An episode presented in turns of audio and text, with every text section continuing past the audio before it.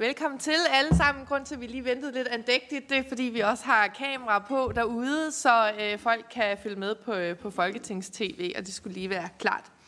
Velkommen til den her åbne øh, høring om anvendelse af sundhedsdata, som øh, afholdes i fællesskab af det relativt nye Digitaliserings- og I T-udvalg og Sundhedsudvalget. Øh, øh, og vi vil gerne lave mange flere af den her slags øh, tværpolitiske øh, konferencer øh, omkring øh, data og digitalisering, kunstig intelligens osv. Øh, mit navn det er Lisbeth Bæk Nielsen, og jeg er I T-ordfører for, for S F og formand for uh, Digitaliserings- og I T-udvalget. Og ved min side har jeg Flemming Møller Mortensen, som er uh, sundhedsordfører for Socialdemokraterne og medlem af, af Sundhedsudvalget. Uh, og vi vil uh, sammen lede os uh, igennem uh, de her par timer, vi skal bruge sammen. Og så varmt velkommen til vores øh, seks øh, oplægsholdere. Vi er meget øh, glade og bærede over, at øh, I vil bruge et par timer øh, sammen med os og, og gøre os øh, meget klogere, øh, forhåbentlig. Jeg vil også gerne byde øh, velkommen til medlemmer af de to øh, udvalg, øh, til tilhørende og til øh, seerne øh, derude. I Danmark der har vi jo i mange år arbejdet øh, med øh, sundhedsdata og viden om danskernes øh, sygdomme og og alle de data, der bliver genereret i vores sundhedsvæsen. Og det bliver omtalt som det, det nye olieeventyr eller det nye guld. Men samtidig så er der jo også en skyggeside til det her. Og det vi gerne vil blive klogere på i dag, det er, hvordan vi kan finde de rette balancer, så vi høster gevinsterne af den sundhedsdata, der findes øh, specielt i forhold til forskning og udvikling af nye øh, vacciner og behandlinger øh, selvfølgelig, øh, men også noget, som øh, vi eventuelt kan øh, i høj grad leve af i Danmark, øh, samtidig med selvfølgelig den øh, respekt for øh, individets øh, ret til privatliv og til øh, sine sin data. Og der er jo øh, nogle dilemmaer i det, fordi når vi tit sådan, øh, slynger om os og siger, at vi skal have ret til vores egen data, så er det jo øh, altså noget, der skal nuanceres noget mere, fordi selvfølgelig har vi som individer nogle, nogle rettigheder, men vi har jo også som kollektiv og fællesskab øh, øh, ret til øh, at, øh, at kunne udnytte på en ordentlig måde de data, der skal til for at finde nye behandlinger og øh, at lave nye vacciner. Og det er den øh, balance, som, øh, som vi måske stadigvæk ikke har, har knækket koden øh, helt øh, til. Øh, så det er egentlig det, vi rigtig gerne vil med øh, den her høring i dag, det er at blive klogere fra jer omkring, hvordan kan vi balancere de her hensyn til at øh, bruge de her massive mængder af data, som vi jo faktisk har i Danmark, og vi er et ret unikt land på den måde, øh, og så sammen og, og, og udnytte det til øh, vacciner og blive behandlinger og så videre, og så samtidig have den øh, respekt for, for individet og sikre borgerne øh, og patienternes øh, retssikkerhed i, øh, i det forløb. Inden jeg giver ordet til vores første oplægsholder, så har jeg et par praktiske informationer. Det er et tæt pakket program, vi skal igennem i dag, og derfor skal jeg bede oplægsholderen om at være opmærksom på at overholde den aftalte tid. Og hvis I ikke gør det, så skal jeg nok venligt give jer et lille præg omkring det. Og samtidig skal jeg bede medlemmerne, som, som sidder her, om at være ret præcise i, i spørgsmålene til oplægsholderne. Når I har ordet, så skal jeg bede om at bruge øh, mikrofonen. Der er en knap, der hedder Speak. Den skal I trykke på, når I, når I har ordet. Derudover, hvis øh, vi har faktisk ikke indlagt en pause, fordi vi gerne vil bruge tiden optimalt, og derfor, hvis man har brug for at gå for sig selv, så kan man bruge øh, døren herover, så kommer man ud til, øh, til, til nogle toiletter og andet, og hvis man har brug for noget vand, eller øh, lidt sukker, så kan man hjælpe sig selv op på serveringsvognen, der er oppe ved siden af døren. Høringen afholdes i to blokke, hvor hver blok indledes med et oplæg fra tre oplægsholdere, og der vil efter hver blok være lejlighed til at stille øh, spørgsmål. Øh, medlemmerne kan bare øh, markere øh, løbende, som I vidste noterer vi det øh, heroppe, og så har vi spørgsmålene samlet efter de tre oplægsholdere. I må også gerne som oplægsholdere kommentere på hinandens oplæg, hvis I har lyst til det.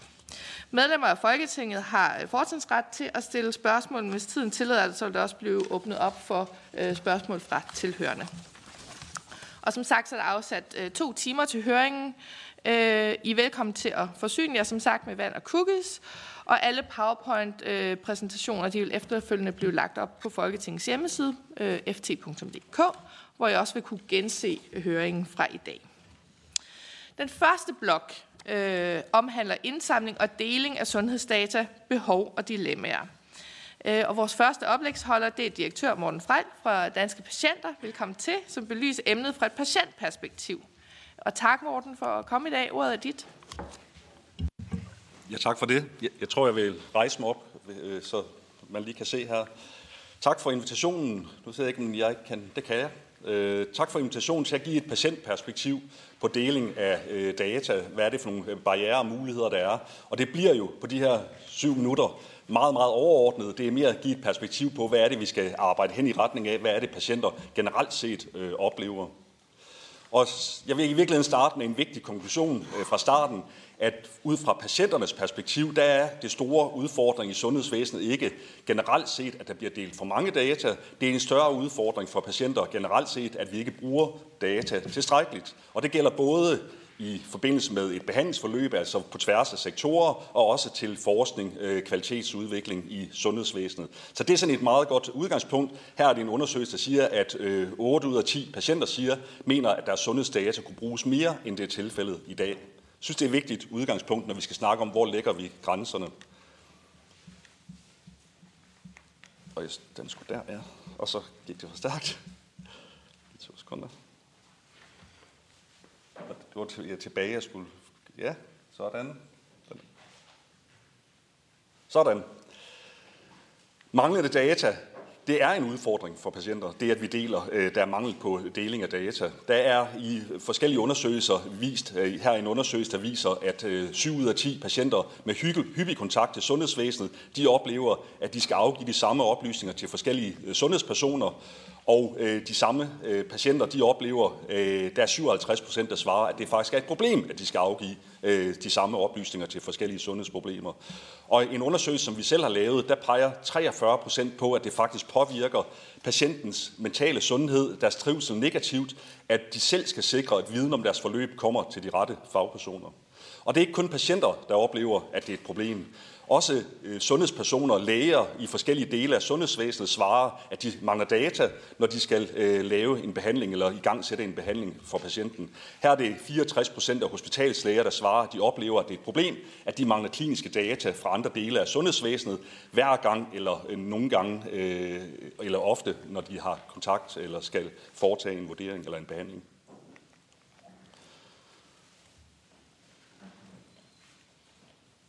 Ja, og jeg prøver lige at få den her til at skifte. Sådan, det går. Og der er huller. Det er et problem for nogle patienter, at data ikke bliver delt.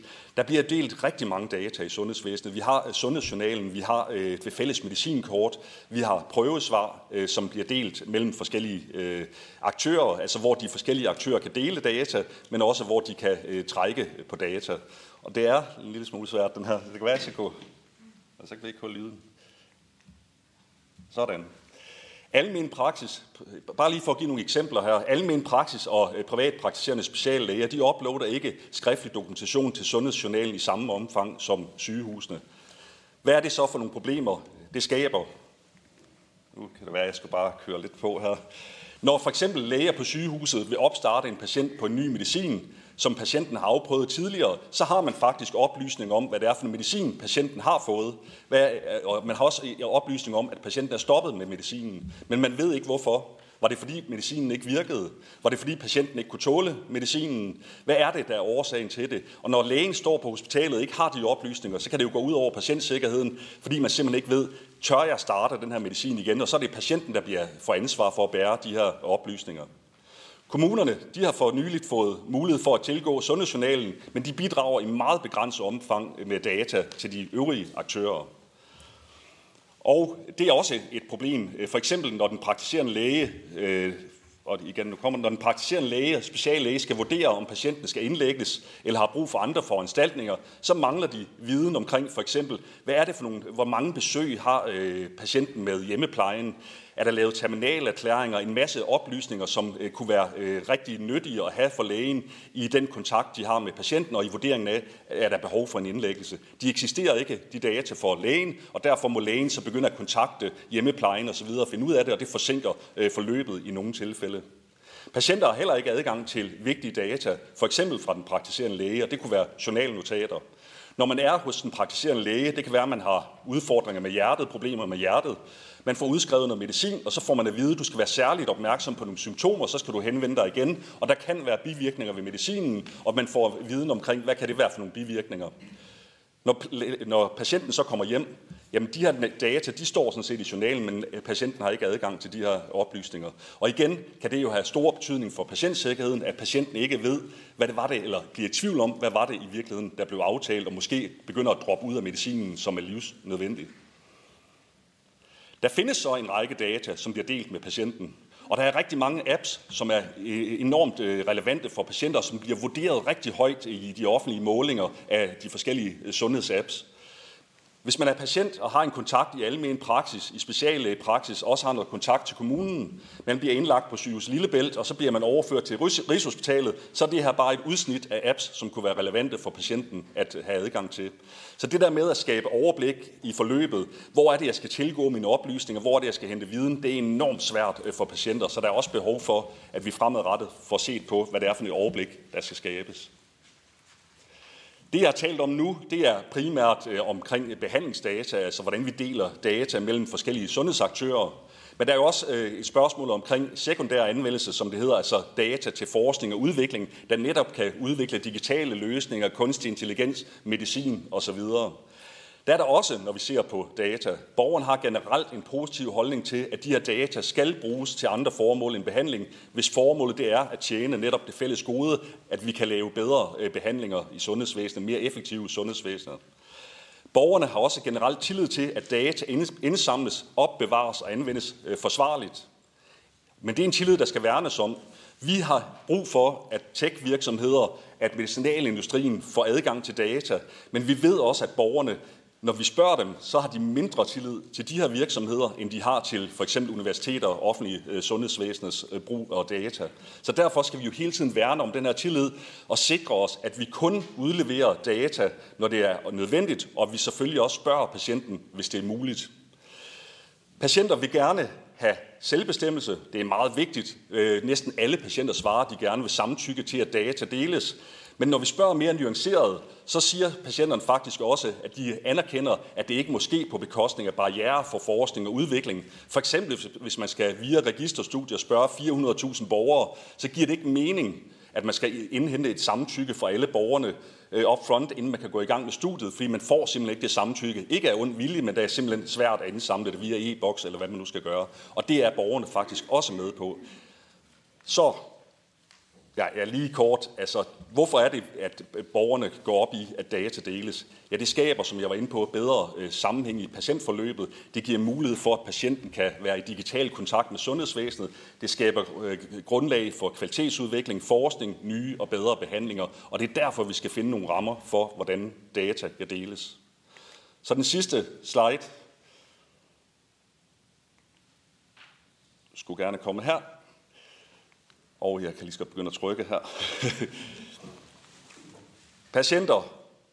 Det, det, vi, det, der må være målet, når vi ser, ser på, hvad der skal ske i fremtiden. Data skal i højere grad deles mellem sundhedspersoner. Patienterne skal i højere grad end i dag have adgang til egen data, også fra kommuner og praktiserende læger. Der skal sikres et bedre overblik både for sundhedspersoner og patienter. De data, der deles, de er ikke nødvendigvis lette at tilgå. Data skal anvendes i højere grad til kvalitetsudvikling og forskning. Vi skal sørge for altid at spørge borgerne, indhente samtykke, når det er muligt og hensigtsmæssigt. Og det er vigtigt at sige det her med, når det er muligt og hensigtsmæssigt. Og hvis det ikke er muligt eller hensigtsmæssigt, så skal vi på anden måde, på informeret grundlag, give patienten mulighed for at fravælge deling af data. Og der er en masse dilemmaer, der er en masse gråzoner, dem kommer vi ind på. Det har jeg så ikke tid til at komme ind på, men selvfølgelig, hvornår er det, vi kan bruge data, for eksempel viden omkring en patient, der har en risiko for at udvikle en diabetes, tyve til tredive procent risiko, skal vi begynde at kontakte ellers raske borgere med den viden, vi nu opsamler data om. Hvor er grænserne? Det er alle de etiske dilemmaer, vi skal, selvfølgelig skal have på plads. Men udgangspunktet for os, det er, data skal deles, det skal ske i højere grad end i dag. Hvordan skaber vi rum for det, samtidig med at vi beskytter dem, der selvfølgelig af forskellige grunde ikke har brug for, at deres data deles eller ikke ønsker det. Det var det. Tak. Mange tak, Morten. Og det var jo en rigtig god ro over til vores næste oplægsholder, Johan Buse. Johan er formand for Data-etisk Råd og vil netop sige lidt omkring nogle af de etiske overvejelser omkring deling af sundhedsdata. Tak. Ordet er dit, Johan. Tak for det. Jeg skal se, om jeg har mere held med denne her, end du havde. Og jeg tror, den skal pege i baglænsen. Er det her? Den er bag mig. Godt. Øh, er der først en, en deklaration? Øh, Data-etisk Råd har jo lige præcis øh, til opgave at skabe de nødvendige balancer i øh, brug af data og ny teknologi. Øh, og øh, det her øh, lille citat er taget fra øh, Data-etisk Råds øh, kommissorium, så det er i hvert fald udtryk for, hvad øh, den øh, daværende regering og det daværende Folketing anså for at være rigtigt, nemlig at potentialet for at udnytte alle de muligheder, vi har øh, med, med data og ny teknologi, øh, det er, at der er tillid til de øh, øh, anvendelser, vi, øh, vi, øh, vi tager i brug. Øh, og den højeste grad af tillid, øh, det opnår vi jo ved frivillighed og samtykke.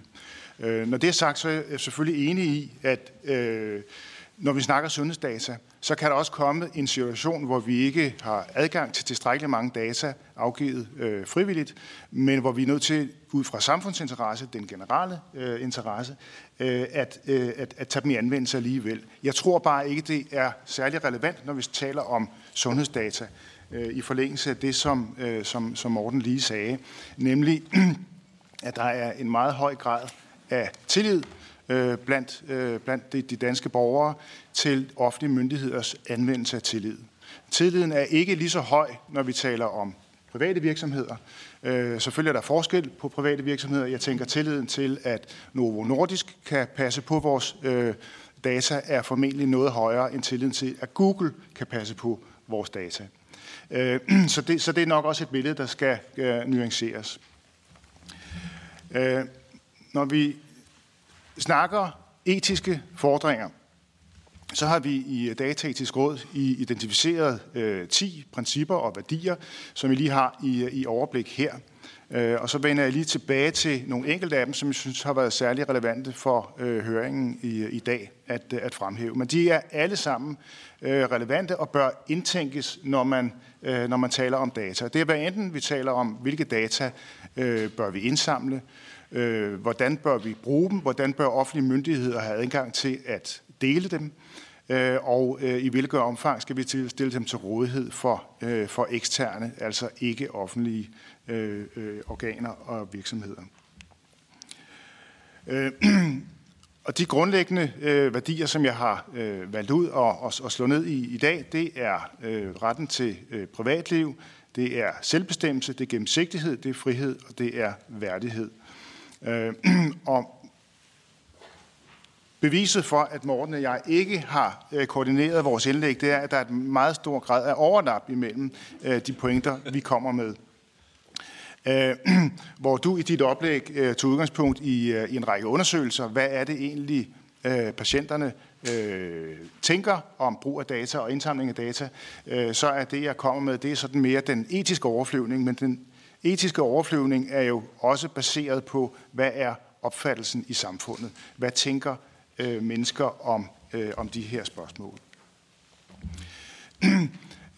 Det første, jeg slår ned på, det er selvbestemmelse. Og det var også øh, din pointe, nemlig at det enkelte menneske skal have kontrol over sine egne data. Øh, herunder, hvad der indsamles, øh, og hvad det anvendes til, og i hvilke sammenhænge. Øh, og det... Der er, øh, øh, kan vi sige, det er grundlæggende jo øh, samtykkekravet, som, øh, som, som ligger her, men det handler også om nogle af de følgende, nemlig gennemsigtighed og, og indsigt. Øh, og det er også vigtigt, at der bliver en diskussion om, i hvilket omfang kan vi anvende øh, syntetiske data. Det er noget, som, som, som, som, som jeg ikke har meget forstand på, men som jeg synes er en lovende teknologi, der øh, formentlig kan anvendes i stedet for, øh, i stedet for øh, rigtige data. Fordi problemet er, hvis vi tænker, øh, vi er nødt til at anonymisere de data, fordi vi har ikke tilstrækkeligt samtykke, øh, så stiller vi nogle meget store udfordringer øh, for os selv. Reel anonymisering er super, super svært, og det udelukker jo en række data. Det, det udelukker, det, man kan godt anonymisere en oplysning om, at øh, en, øh, en mand midt i halvtredserne har været forkølet tre gange på et år, men det er lidt sværere, hvis vi går ned i, øh, i, i det genetiske, øh, hvor der simpelthen er et individuelt, en individuel signatur, og lige snart begynder at parre oplysninger med hinanden, hvis den mand midt i halvtredserne, der har været forkølet tre gange øh, på et år, bor i øh, Københavnsområdet, øh, er jurist og uddannelse, øh, formand for Data-etisk Råd, så begynder vi efterhånden at indsnævre det noget, så det ikke længere er så super anonymt, øh, som det, som det øh, burde være.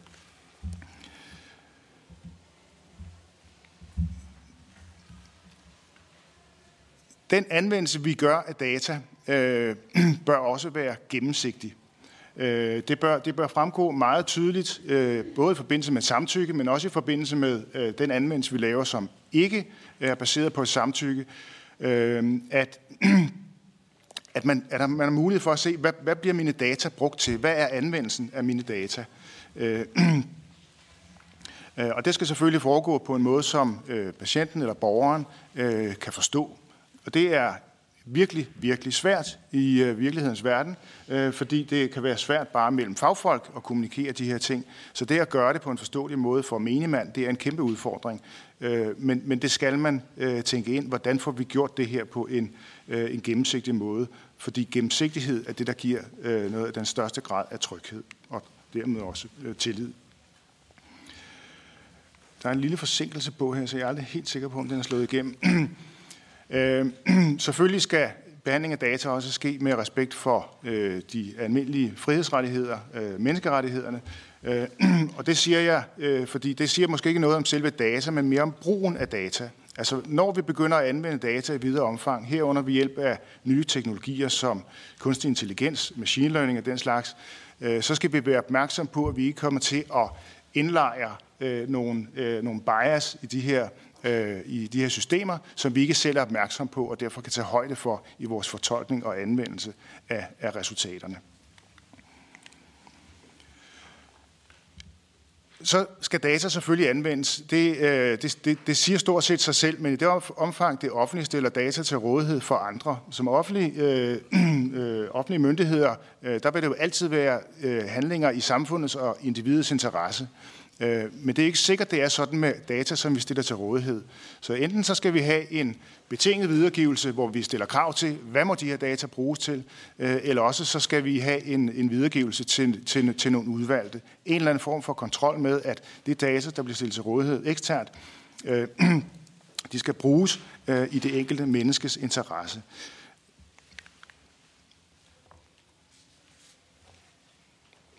Øh, I forhold til alle de enkelte etiske fordringer, der vil jeg spole tilbage til min første øh, slide med indhold på, nemlig at det handler om tillid. Det handler øh, om, i hvilket omfang vi kan få borgerne til at afgive deres data. Det gælder både i kontakten med kommunen, det gælder, hvorvidt de opsøger deres praktiserende læger øh, eller, eller, eller, eller sygehuset.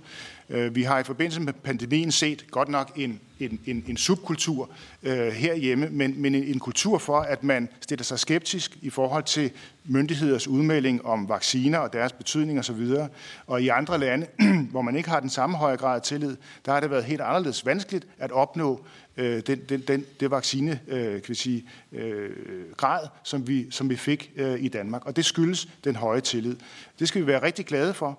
For det reducerer transaktionsomkostningerne, det giver nogle muligheder, som vi ikke ellers ville have haft, men i det omfang, at vi ikke opretholder og passer på den tillid, så risikerer vi at havne et andet sted. Tak for ordet. Mange tak, Johan. Og så håber jeg, det er slut med, med de forkølelser. Øhm, øh, Det er rigtig interessant. Den sidste oplægsholder i, i og Johan, du skal lige slukke for din mikrofon. Den sidste oplægsholder i den her blok, det er Thor Videbak, og Thor, han er senior manager ved Deloitte og vil fortælle lidt om, hvordan I også arbejder med sundhedsdata og nogle overvejelser der. Ordet er dit, Thor. Tak. Tak.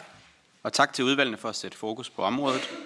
Og ligeledes tak til Morten og Johans for så tydeligt at have kridtet banen op.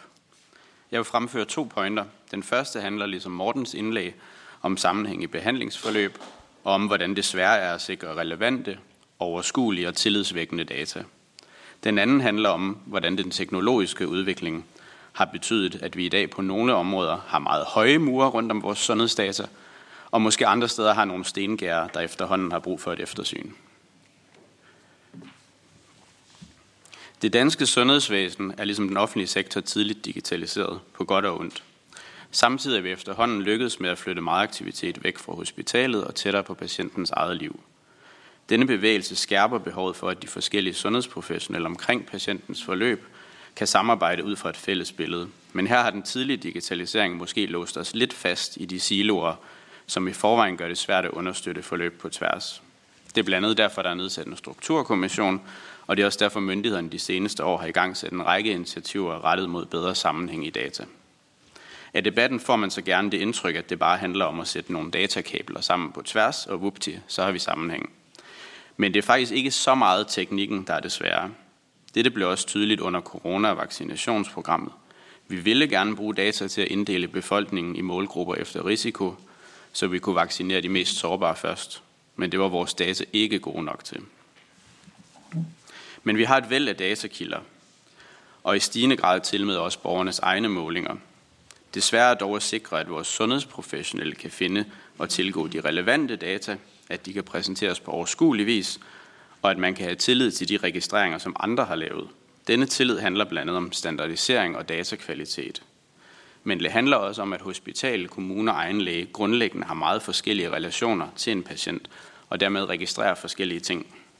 Der er stor forskel på en diagnosedrevet registrering på et højt specialiseret sygehus, og så en kommunal registrering af, hvilken sygepleje man har tildelt en borger.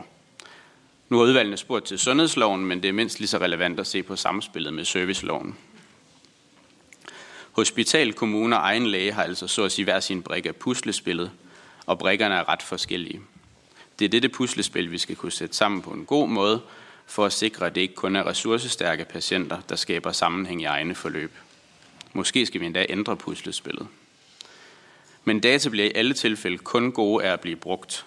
Og hvis det er svært at bruge data på tværs, bliver det også svært at forbedre kvaliteten og forske i bedre løsninger på tværs. Og når vi taler om denne såkaldt sekundære anvendelse, er der behov for at opdatere vores værktøjskasse. Teknologien har nemlig ændret præmisserne for, hvordan vi beskytter borgernes data. Lovgivning og praksis vil i sagens natur altid følge efter den teknologiske udvikling, og forsinkelsen kan jo bruges til refleksion og rettidig omhu. Det er dog efterhånden tydeligt, at vi på nogle områder har behov for at opdatere vores tilgang. Et eksempel angår det allerede nævnte risiko for at reidentificere individer i anonymiserede data. Det, der for tyve år siden måske blev opfattet som en forsvarlig anonymisering, er det ikke længere. Med lidt kreativitet kan man ofte reidentificere, eksempelvis ved at kombinere med andre offentlige tilgængelige data. Det bør vi undgå, og det kan vi undgå. Et andet eksempel angår risici, der er specifikke for kunstig intelligens. Vi skal grundlæggende til at lære os en række discipliner omkring, hvordan vi forsvarligt omgås A I-baserede løsninger. En A I-løsning er ikke bare endnu et I T-system, og en algoritme er heller ikke altid bare en uskyldig formel. Nogle komplekse algoritmer kan faktisk indeholde følsomme data, som man med de rette forespørgsler kan få dem til at afsløre. Dette er også demonstreret på ChatGPT og på dårlige. Så vi skal ikke kun bevogte data, vi skal også bevogte de algoritmer, som vi giver adgang til vores data. Den anden og mere positive side af den teknologiske udvikling er, at der er kommet en række nye metoder til at beskytte data. Man taler om såkaldt privatlivsbevarende teknologier. De fjerner ikke de vanskelige dilemmaer, men de kan give os en højere sikkerhed. Og da udvalgene har spurgt til anonymisering, vil jeg bruge syntetiske data som eksempel. Anonymisering er en vigtig metode til at begrænse risikoen for brud på individers grundlæggende rettigheder. Men som nævnt har vores nuværende metoder i praksis ofte en væsentlig risiko for, at man alligevel kan reidentificere. Derudover giver anonymiseringen til en række formål en ret ringe datakvalitet. Det vil sige både dårlige data og dårlig dataminimering. Syntetiske data er en alternativ metode, hvor man nedbringer risikoen markant og samtidig ofte kan få mere anvendelige data. Syntetisering kan eksempelvis ske ved, at man bruger A I-modeller til at efterligne de generelle mønstre i et datasæt, men vel at mærke uden at den A I-model, som skaber den syntetiske kopi, nogensinde får direkte adgang til de oprindelige data. Den prøver sig derimod frem en masse gange og får for hvert forsøg kun at vide, om mønstrene i den nye population er kommet tættere på. Altså en form for tampen brænder på speed. Det giver en stærkere anonymisering, fordi forbindelsen til de oprindelige individer brydes. Det siger sig selv, at sådan en syntetisk efterligning ikke kan bruges til alt, og slet ikke til beslutninger om behandling. Men til mange formål er det faktisk godt nok, blandt andet til eksplorative analyser og til store dele af A I-udviklingsforløb, hvor man træner og kvalitetssikrer algoritmer. Der er efterhånden også flere, som har demonstreret, at hvis man træner på datasæt suppleret med syntetiske data, kan man gøre sine algoritmer mere træfsikre, end hvis de kun har set ægte data. Så syntetiske data kan være et væsentligt bidrag til en både dataminimerende og hurtigere udvikling af løsninger til sundhedsvæsenet. Hospitalerne kan også bruge dem til at samarbejde med studerende eller til at sammenligne kvaliteten af algoritmer, hvilket er et kæmpe problem i dag. Man skal jo så tjekke datakvaliteten og altid lave en konkret risikovurdering. Og her er det en væsentlig pointe, at man generelt bør anvende en fælles statistisk metode, når man risikovurderer sine anonymiserede datasæt, uanset hvordan de er lavet. G D P R forpligter os sådan set til at bruge disse metoder. G D P R indeholder nemlig et sundt princip om dataminimering, som i al sin enkelhed går ud på, at man ikke skal bruge mere data, end det, der er nødvendigt for formålet. Det er en konstant påmindelse om ikke at bruge følsomme data, hvor der ikke er grund til det. Derfor har det norske datatilsyn i over fem år anbefalet, at man så vidt muligt bruger syntetiske data i stedet for borgerdata, når man udvikler og tester offentlige I T-systemer. En række danske myndigheder er nu ved at gå samme vej. Juristerne kan se en pligt til at dataminimere, og I T-folkene kan samtidig se, at de i en række tilfælde kan stressteste deres systemer hurtigere og bedre med syntetiske data end følsomme borgerdata. Men både syntetiske data og de andre teknikker er ret nye, og det er krævende for de enkelte myndigheder at afklare, hvor de er relevante, hvad juraen siger, hvad der er faldgrupper. Så når jeg nu sidder her foran digitaliseringsudvalget, vil jeg sige, at de centrale myndigheder kan gøre både borgerne og den offentlige sektor en stor tjeneste ved at lave et katalog med meget håndgribelig vejledning i god praksis for de forskellige privatlivsbevarende teknologier. Den slags kommer vi ikke til at få fra E U. Så min drøm er, at Danmark med vores afsæt i høje digitalisering og høj tillid går foran og sætter en god standard for praksis her. Hvis vi så går tilbage til sundhedsområder, så er de her muligheder naturligt nok heller ikke forudset i sundhedsloven. Og jeg oplever, at juristerne faktisk flere steder er i tvivl om, hvad man overhovedet må. Så situationen er i dag dels usikkerhed, og dels at vi nogle steder har bygget meget høje mure om data, men andre steder har stengærder, det er let at hoppe henover. Når udvalgene så spørger, efterspørger konkrete forslag til sundhedsloven, øh, og jeg skal sige, at jeg ikke er sundhedsjurist, så der kommer et stort forbehold, øh, men det første forslag vil i hvert fald være at afklare eller præcisere hjemmelen til overhovedet at anonymisere og videregive data, som vi oplever, der er meget stor usikkerhed om hos myndighederne. Det næste forslag er, at Danmark går foran og bliver det første land, der systematisk fremmer en kontrolleret ibrugtagning af privatlivsbevarende teknologier. Det tredje forslag er lidt mere teknisk, men det er det her med at bruge statistiske metoder til at understøtte risikovurderingen af, hvornår en anonymisering er stærk nok, så man så at sige sammenligner pære med pære. Vi arbejder for eksempel selv med et værktøj, hvor man systematisk evaluerer alle tænkelige typer af angreb på et anonymiseret datasæt og omsætter det til en risikoscore. Hvis vi så går tilbage til sundhedsloven, så er min erfaring som det sidste, at juristerne grundlæggende er i tvivl om, hvorvidt det overhovedet er tilladt i praksis at bruge og gentræne algoritmer på sundhedsdata. Det betyder, at man i dag typisk forklæder det som forskningsprojekter og udskyder problemet. Men der er stor forskel på forskning og på at bruge noget i drift i sundhedsvæsenet, hvor datasikkerhed og patientsikkerhed står i højsædet. Denne usikkerhed betyder ikke, at sundhedsvæsenet ikke kommer til at få støtte af i løsninger, men den betyder, at disse bliver udviklet i andre lande med andre I T-systemer, andre arbejdsgange, andre retningslinjer, andre befolkninger, og som vi så skal bruge ressourcer på at tilpasse. Samtidig får vi ikke dansk, fortsat omsat, dansk forskning omsat til løsninger. Så til slut et fromt ønske om, at dette også bliver afklaret. Tak. Mange tak, Thor. Tak til alle tre her. Ja, Thor, du skal lige slukke din mikrofon. Ja, tak. Det er åbenbart ikke så nemt. Jeg tror, vi har brug for... Så, så gik det. Øh, mange tak for tre rigtig spændende oplæg med tre forskellige perspektiver på det her. Øh, nu har vi femogtyve minutter til, til spørgsmål og svar. Øh, og hvis man ikke har øh, skrevet sig på øh, som medlem endnu og ønsker at stille nogle spørgsmål, øh, så skal man gøre det, fordi at hvis øh, vi ikke bruger al tiden, jamen, så kan tilhørende øh, øh, få mulighed for at stille spørgsmål. Jeg har heldigt nok skrevet mig selv på som den første. Jeg har et par spørgsmål til, til nogle af jer. Johan, i forhold til de her blackbox-problematikker, som vi taler meget om, altså når vi får A I-modeller og, og machine learning og andet, hvor vi kan proppe en masse data ind i, og vi så får måske et resultat på den anden side. Hvordan, og nu er det, det er ikke så meget praktisk, men mere sådan etisk, hvordan skal vi forholde os til det, at vi måske kan få øh, de bedste resultater ved at proppe det ind i sådan en blackbox, men at vi reelt ikke ved, hvad der sker derinde. Øh, hvis, øh, hvis du kan og vil øh, sige lidt omkring øh, det.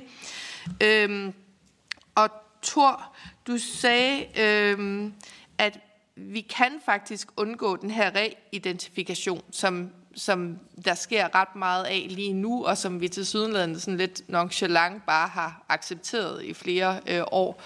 Øh, at det, du så henviser til, at vi skal bruge syntetiske data der, hvor det er muligt, og der, hvor det ikke er muligt, hvad øh, kan vi gøre øh, der øh, for at, øh, at sikre borgernes data i, i højere grad? Det var mine to spørgsmål. Tak.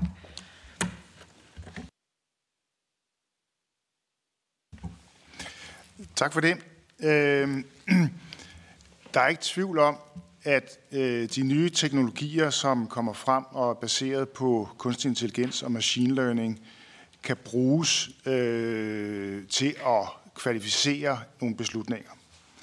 Øh, men udover de øh, kan man sige, udfordringer, der kan være i selve udviklingen af dem, som handler om, ved vi, om de indeholder bias, ved vi, om de øh, forfordeler øh, en vis befolkningsgruppe frem for en anden, øh, og derfor giver en, øh, en, øh, en ulighed i, øh, i, i det, det resultat, der er.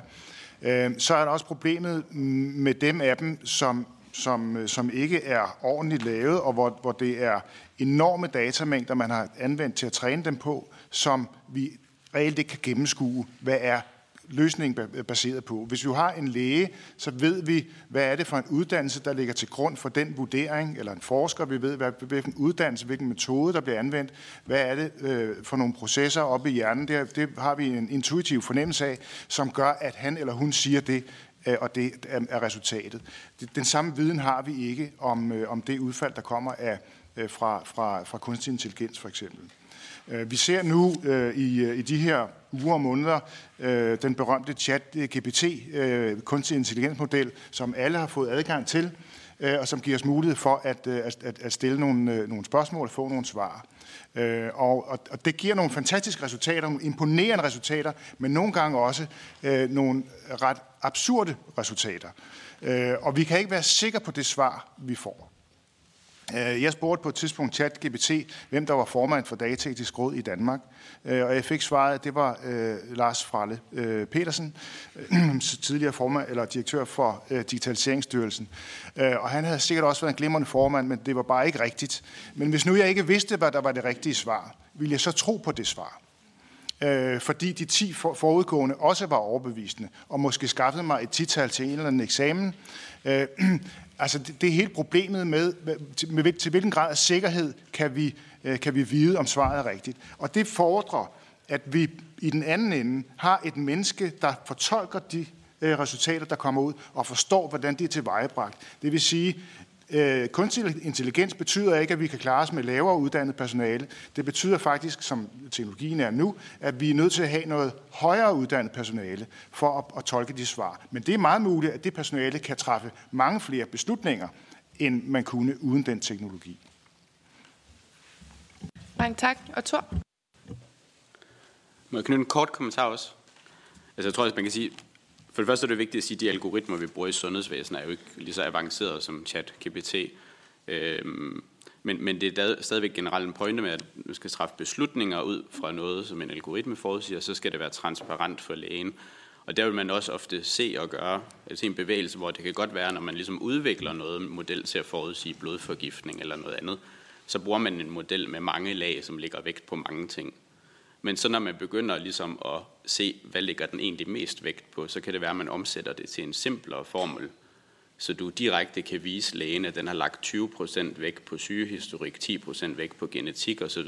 Fordi så opdager, altså udover at lægen så kan træffe sit eget faglige skøn, men så opdager du også, hvis der er nogle forkerte ting, den ligger vægt på. Så generelt så vil man anbefale, og også nogle gange kan det så være, at algoritmen har en lidt dårligere performance med dem, at man ligesom går tilbage og laver en algoritme, hvor du, du kan genskabe vægtningen. Nå. I forhold til, til anonymiseringsspørgsmålet, og, og spørgsmålet var, skal man så øh, bruge syntetisering i stedet for på nogle områder, og, og hvad er konsekvensen af, at man kan bryde anonymisering, så vil jeg sige, at, at det første er jo, det handler altid om en risikovurdering. Det er også den linje, der er i, i G D P R omkring anonymisering, at man skal ligesom vurdere, om en med onde hensigter øh, med rimelige midler kan reidentificere ud fra et datasæt. Så, så den første del af svaret er, at vi skal have et fælles grundlag for at vurdere de forskellige teknikker. I dag der træffer man lidt beslutninger om øh, anonymisering med, med bind for øjnene, eller ud fra nogle tommelfingerregler, om hvor mange der må være i et felt osv. Det siger meget lidt om risikoen. Så den ene del af svaret er, at man skal have en fælles metode til at vurdere risikoen ved anonymiserede datasæt.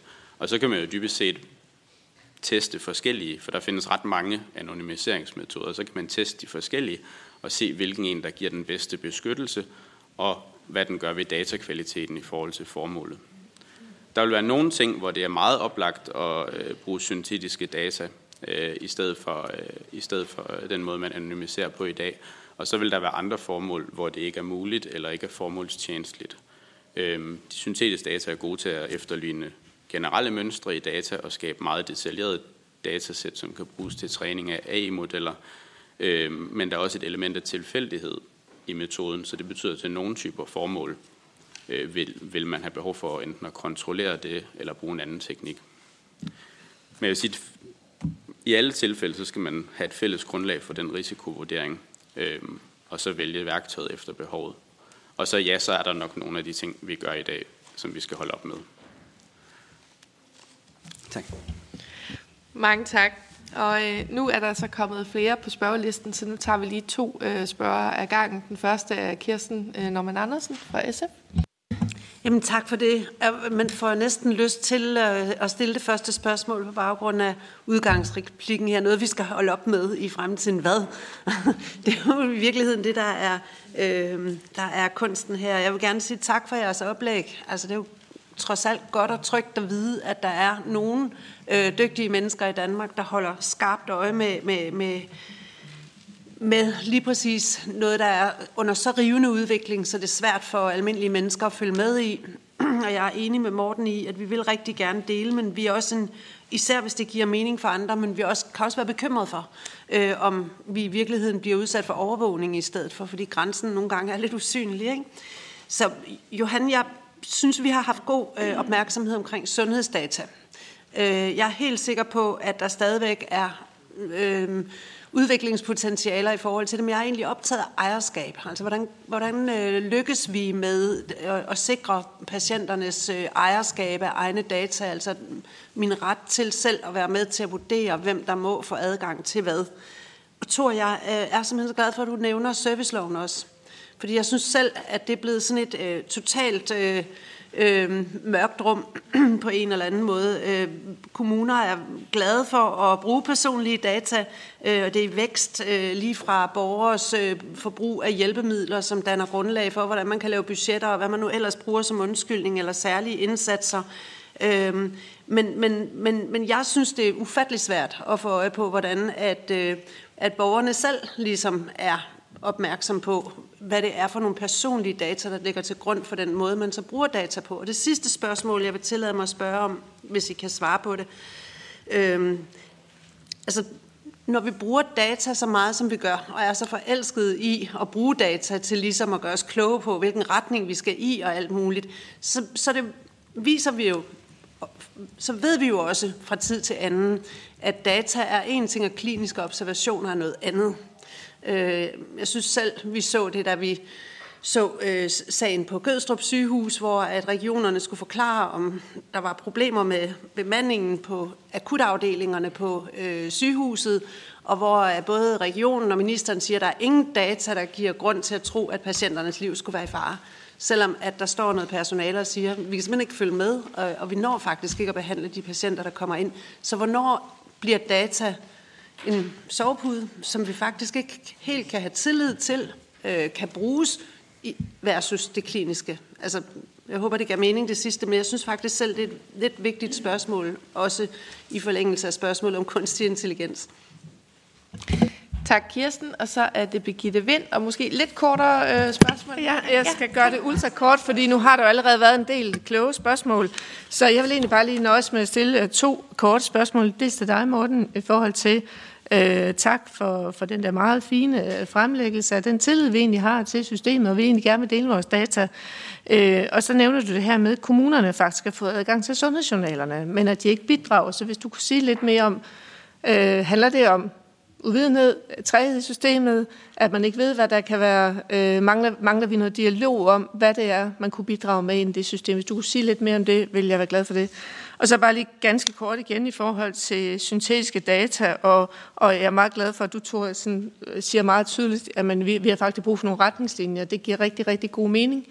Øhm, og, og når vi nu har den her store tillid, som Morten fortæller om, i forhold til, vi tror egentlig på systemet, øhm, bare en tanke, og måske det også er, at dig, Johan, der skal sige lidt om det. Øhm, forestiller vi os, at vi siger ja, vi kender alle sammen det spørgsmål, vi får nogle gange fra, fra en sundhedsfaglig person, der siger, må vi dele dine data? Og så siger man, ja, det må du gerne.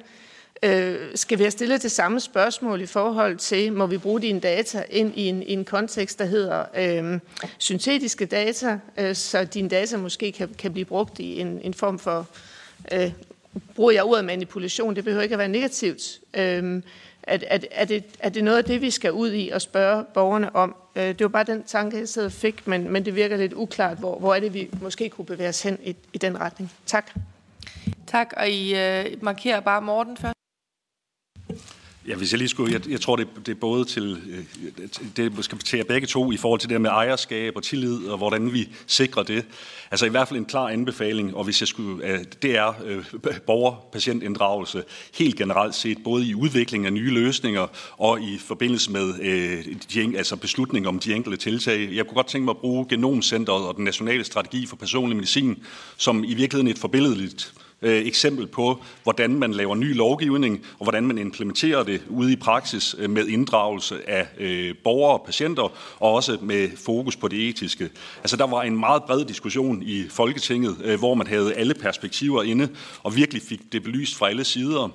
Man havde, i, da man etablerede Genomcenteret, nedsatte man et borger-patientudvalg og et etisk udvalg, der har været med til at kommentere på hele strategien omkring implementering. Hvordan sikrer vi det nødvendige altså samtykke? Hvordan skruer vi samtykket sammen? Hvordan sikrer vi den nødvendige information? Hvornår skal information om de muligheder for at for at fravælge, at data videregives, hvornår skal det gives, og at man lavede også nogle retningslinjer for fælles beslutningstagning i forhold til, hvad skal borgeren vide, hvad, skal de, hvad vil de vide, hvad vil de ikke vide. Så helt fra det organisatoriske ned til den konkrete dialog med læge og patient, der har været inddragelse af borgere, patienter og etikere i forhold til at besvare alle de her spørgsmål. Så det er helt fra start til slut. Det vil være et rigtig godt øh, grundlag, når der, skal, når der skal laves ny lovgivning i forhold til kunstig intelligens og andre ting. Sørg for at få de rammer på plads og få den brede dialog med borgere og patienter for at skabe den tillid. Så er der lige et konkret spørgsmål i forhold til kommunerne. Altså det er ikke, øh, som jeg forstår det, og nu kan Sundhedsdatastyrelsen sikkert svare bedre på det, men der er ikke noget teknisk øh, til henter for det. Øh, der mangler simpelthen nogle data, som øh, kunne være relevante, men det er også noget spørgsmål, om man simpelthen ikke har fået skabt øh, systemerne til at At, at, at få leveret data. Så jeg, jeg tror måske, at Sundhedsdatastyrelsen skal svare mere på det, men, men data, der mangler nogle data, men der ligger også nogle data, der ikke bliver delt, så det er bare det, vi skal sørge for i hvert fald. Tak, Johan. Ja, tak.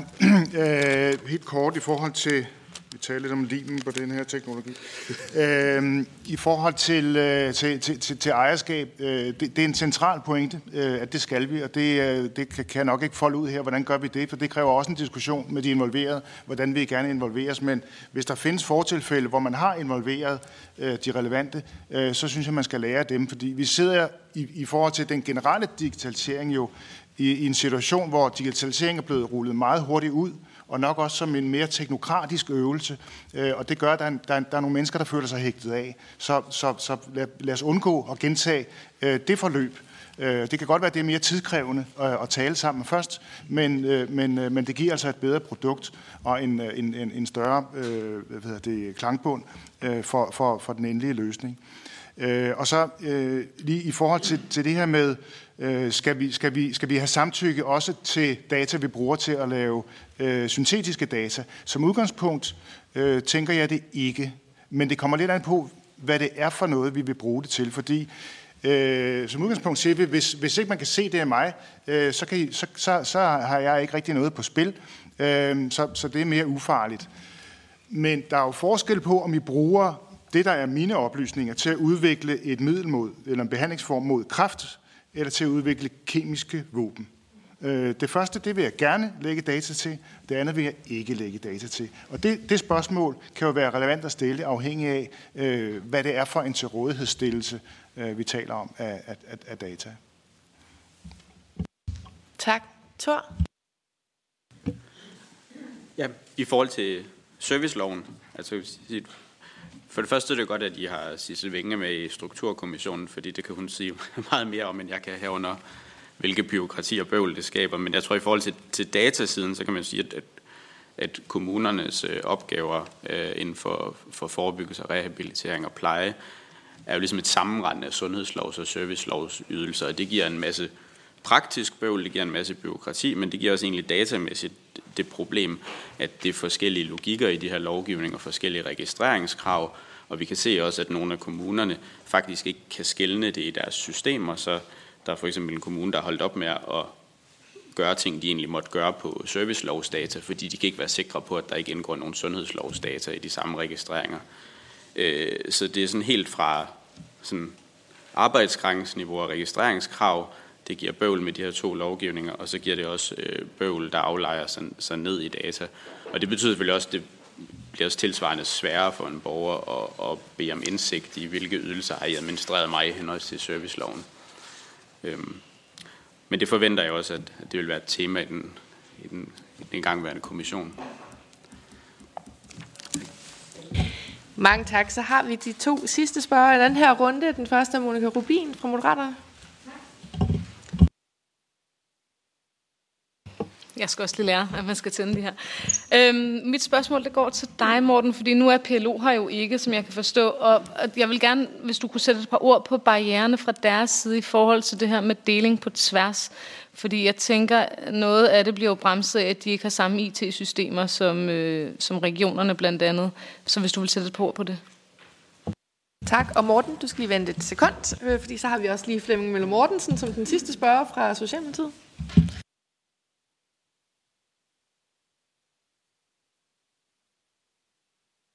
Her. Der mangler en ledning. Jeg vil gerne fortsætte der, hvor du slap, Monika. Jeg har nemlig også spørgsmål til dig, Morten, på, på noget af det samme. Øh, Monika spørger i forhold til, til barriere, øh, i forhold til almen praksis. Fordi du øh, siger meget præcist, at vi har faktisk data nok. men, men lige nøjagtigt influxet fra øh, almen praksis, øh, det synes jeg er rigtig afgørende at få sagt, fordi det har vi bøvlet med politisk øh, gennem mange år, hvordan I fra Danske Patienter ser øh, muligheden for, at der kan laves noget der. En anden ting, jeg vil spørge dig om, Morten, det er, helt overordnet set, synes Danske Patienter så, at vi værner, værner data godt nok? Jeg er godt klar over, at det er en, en ongoing proces, og det har vi også lovet hinanden politisk. Vi hele tiden prøver at skærpe øh, muligheden for at beskytte bedre. Men er det jeres opfattelse, at vi faktisk øh, gør det godt nok i forhold til at understøtte tilliden? Johan og Thor, til jer øh, vil jeg sige, jeg mødte på et tidspunkt en professor over fra Berkeley, som sagde til mig, du er dansker, Flemming. Det vigtigste, du kan gøre, det er at tage hjem til Danmark og lave lovgivning i forhold til kunstig intelligens. I U S A kommer vi altid på bagkant af lovgivning på det område. Han havde indtrykket af, at vi, vi var bedre til at være på forkant. Og der er mit spørgsmål til jer. Jeg tror, han har ret. Men, men, men er vi der? Han, altså, han har ret i, at vi skal sørge for at følge op på lovgivningen. Men er vi gode nok til, til det?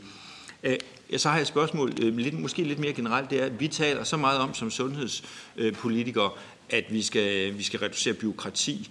Der er også bundet rigtig meget bureaukrati op i at data indsamle. Ser I et skisma i det? Tak.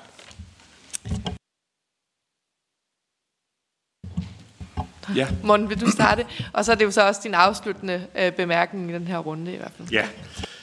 Altså i forhold til P L O-data, øh, altså data fra de praktiserende læger, så mener vi ikke, det er ikke et øh, teknisk spørgsmål som sådan, det er et spørgsmål om, om vilje, i, og det er et spørgsmål om holdning, også fra de praktiserende læger i forhold til, hvad ønsker man at dele med øh, resten af sundhedsvæsenet.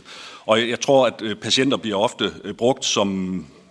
som argument for, at, man, at vi skal beskytte øh, tavshedspligten mellem læge og patient. Vi mener ikke, det er anderledes end den tavshedspligt, der er mellem læge og patient på hospitalet, og derfor de journalnotater, der kommer videre, skal selvfølgelig behandles øh, godt, øh, de skal behandles sikkert, men, og, det, og man skal selvfølgelig passe på, at man ikke overdynger hospitalslæger med informationer fra almen praksis, så der skal også laves noget hierarki i data. Men vi mener sådan set grundlæggende, at både patienter og sygehuslæger skal have adgang til de data, der foreligger.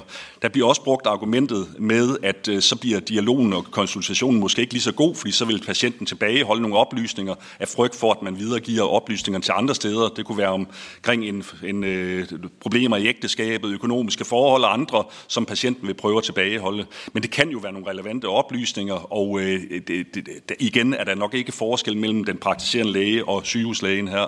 Så vi må bare sige, at både patienter og det øvrige sundhedsvæsen efterspørger flere data fra almen praksis. Det gør forskere i øvrigt også. Så det er et spørgsmål om holdning, og det er ikke et spørgsmål, så vidt vi kan se, at det er et spørgsmål om teknik. Det er noget med at få, få at det, det sker i overenskomster og så videre, de aftaler, at man har begrænset adgangen. Så vi mener godt, man kan gøre det, og man skal øh, gøre det. I forhold til, at vi er gode nok til at værne om data i det danske sundhedsvæsen, øh, det mener vi faktisk, at øh, vi er. Der er stor tillid til det, øh, og borgerne vil gerne dele deres data, som det er i dag. Vi skal passe på med vores Vi skal passe på med i talesættelsen, fordi som jeg sagde tidligere, vi har enormt meget brug for, at både industri, tech-virksomhed, I T-virksomhed, alle får adgang til nogle data.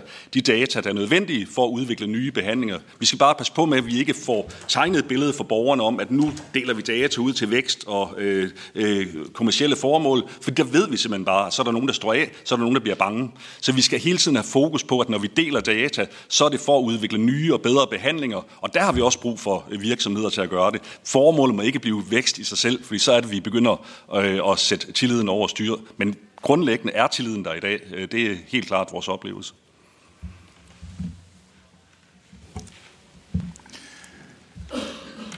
Ja, øh, og det er i forhold til, øh, til, øh, til, til spørgsmålet om, om regulering af kunstig intelligens. Øh, ja, det, det, det, det, det skal vi forholde os til. Det gør vi jo også øh, som led i, i E U-samarbejdet.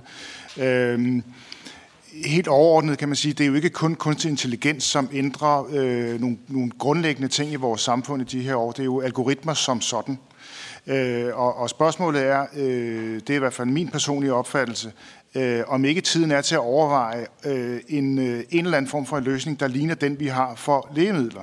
Nemlig at, at, at, at en eller anden form for instans, der kan vurdere, om den her algoritme er sund eller usund. Fordi som det er nu, der rager vi det hele ned fra hylderne, fordi det er tilgængeligt, det øh, letter vores hverdag, men, men, men meget få af os kan i virkeligheden overskue, hvad er konsekvenserne af det.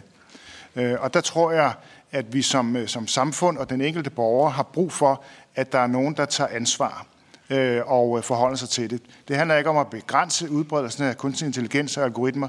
Det handler om at Og, og anvende den nye teknologi på den bedst mulige måde, så den ikke er skadelig for hverken individ eller samfund. Tak, og så er det Thor. Ja, ja, og meget enig, og som man kan sige forlængelse her, kan vi sige, at det amerikanske lægemiddelagentur, så vi så tilbage i U S A, har, har netop udgivet udkast til meget detaljerede guidelines for, hvordan man kvalitetsvurderer, kvalitetssikrer og bruger A I i sundhedsvæsenet. Øhm, og de er generelt ret langt fremme med at, at lave guidelines på det område. Og så tror jeg også, man kan sige, man kan jo tænke det som en analogi til I T-systemer. Vi har brugt lang tid på at lære, hvordan vi køber I T-systemer, hvordan vi sammenligner kvalitet, hvordan vi holder øje med, hvad der sker i systemerne, hvem der kan tilgå data, hvordan vi fører tilsyn med, hvad der sker, øh, hvordan vi afleverer data tilbage og afskaffer systemerne på en fornuftig måde. Og alle de discipliner skal man jo ligesom til tilsvarende og lære for systemer, hvor der indgår en algoritme, og der er nogle anderledes ting, fordi den så øh, den, den, den kan gentrænes over tid. Så der er ligesom nogle ting, hvor man skal ligesom have, have, have bygget en ny værktøjskasse omkring det. Og det ligger jo også, som Johan siger, også kommer der krav om en række af de direktiver, der er på vej fra E U. Men, men det bliver jo noget, hvor vi selv skal udfylde de rammer lokalt. Ja.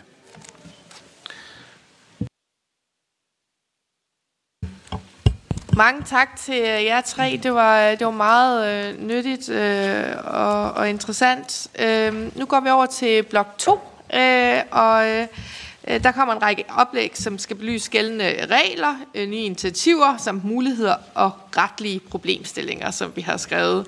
Øh, og den allerførste, det er Vibeke van der Sprung. Jeg håber, jeg udtaler det rigtigt. Vicedirektør i Sundhedsdatastyrelsen, og du ved rigtig meget om det her område, ved, altså vi glæder os til at høre, hvad du har at sige. Tak. Jamen det vil jeg da forsøge. Men øh, i Sundhedsdatastyrelsen, der er vi to hundrede og firs mennesker, som hver dag arbejder med sundhedsdata og deling af sundhedsdata i det danske sundhedsvæsen. Og vores retning, det er øh, det politiske ønske om, at patientforløb jo skal indhold, sammenhæng og kontinuitet, øh, og her er data og viden afgørende. Det har vi set rigtig mange steder. Så er vi jo så myndigheden, der, der dels udvikler og driver de centrale nationale sundheds-I T-løsninger, og dels også indsamler og øh, analyserer data i fyrre nationale øh, sundhedsregister. Landspatientregisteret, cancerregisteret osv. Mange, nogle af dem har rigtig, rigtig mange år på banen. Og i det ligger også, at vi stiller, at dem, der kan stille krav, og også samarbejder med kommuner og regioner, almen praksis, speciallæger, øh, til netop at gøre det her. Blandt andet stiller krav om, hvordan deres øh, patientjournaler udvikles, således at de har forudsætningerne for, at vi kan dele data på tværs af sundhedsvæsenet. Deling af data, deling af sundhedsdata og teknologien er jo grundlæggende ikke det, der skaber sammenhængen i sig selv. Det er, øh, der er, men der er heller ingen tvivl om, at det er en afgørende forudsætning for, at vi kan få et, øh, et så godt samarbejde i sundhedsvæsenet på tværs af de sektorgrænser, der er i et relativt decent- hvad skal vi sige, decentralt sundhedsvæsen, øh, og vi kan få øh, samarbejdet om den enkelte patient, når det er så specialiseret, det er så kompliceret et sundhedsvæsen, vi, vi trods alt har. Så sundhedsdata, det, det skabes jo i mødet mellem patienten, borgeren i den enkelte behandlingssituation. Det gør det hos den praktiserende læge, det gør det på hospitalet, det gør det i den kommunale ved hjemmepleje.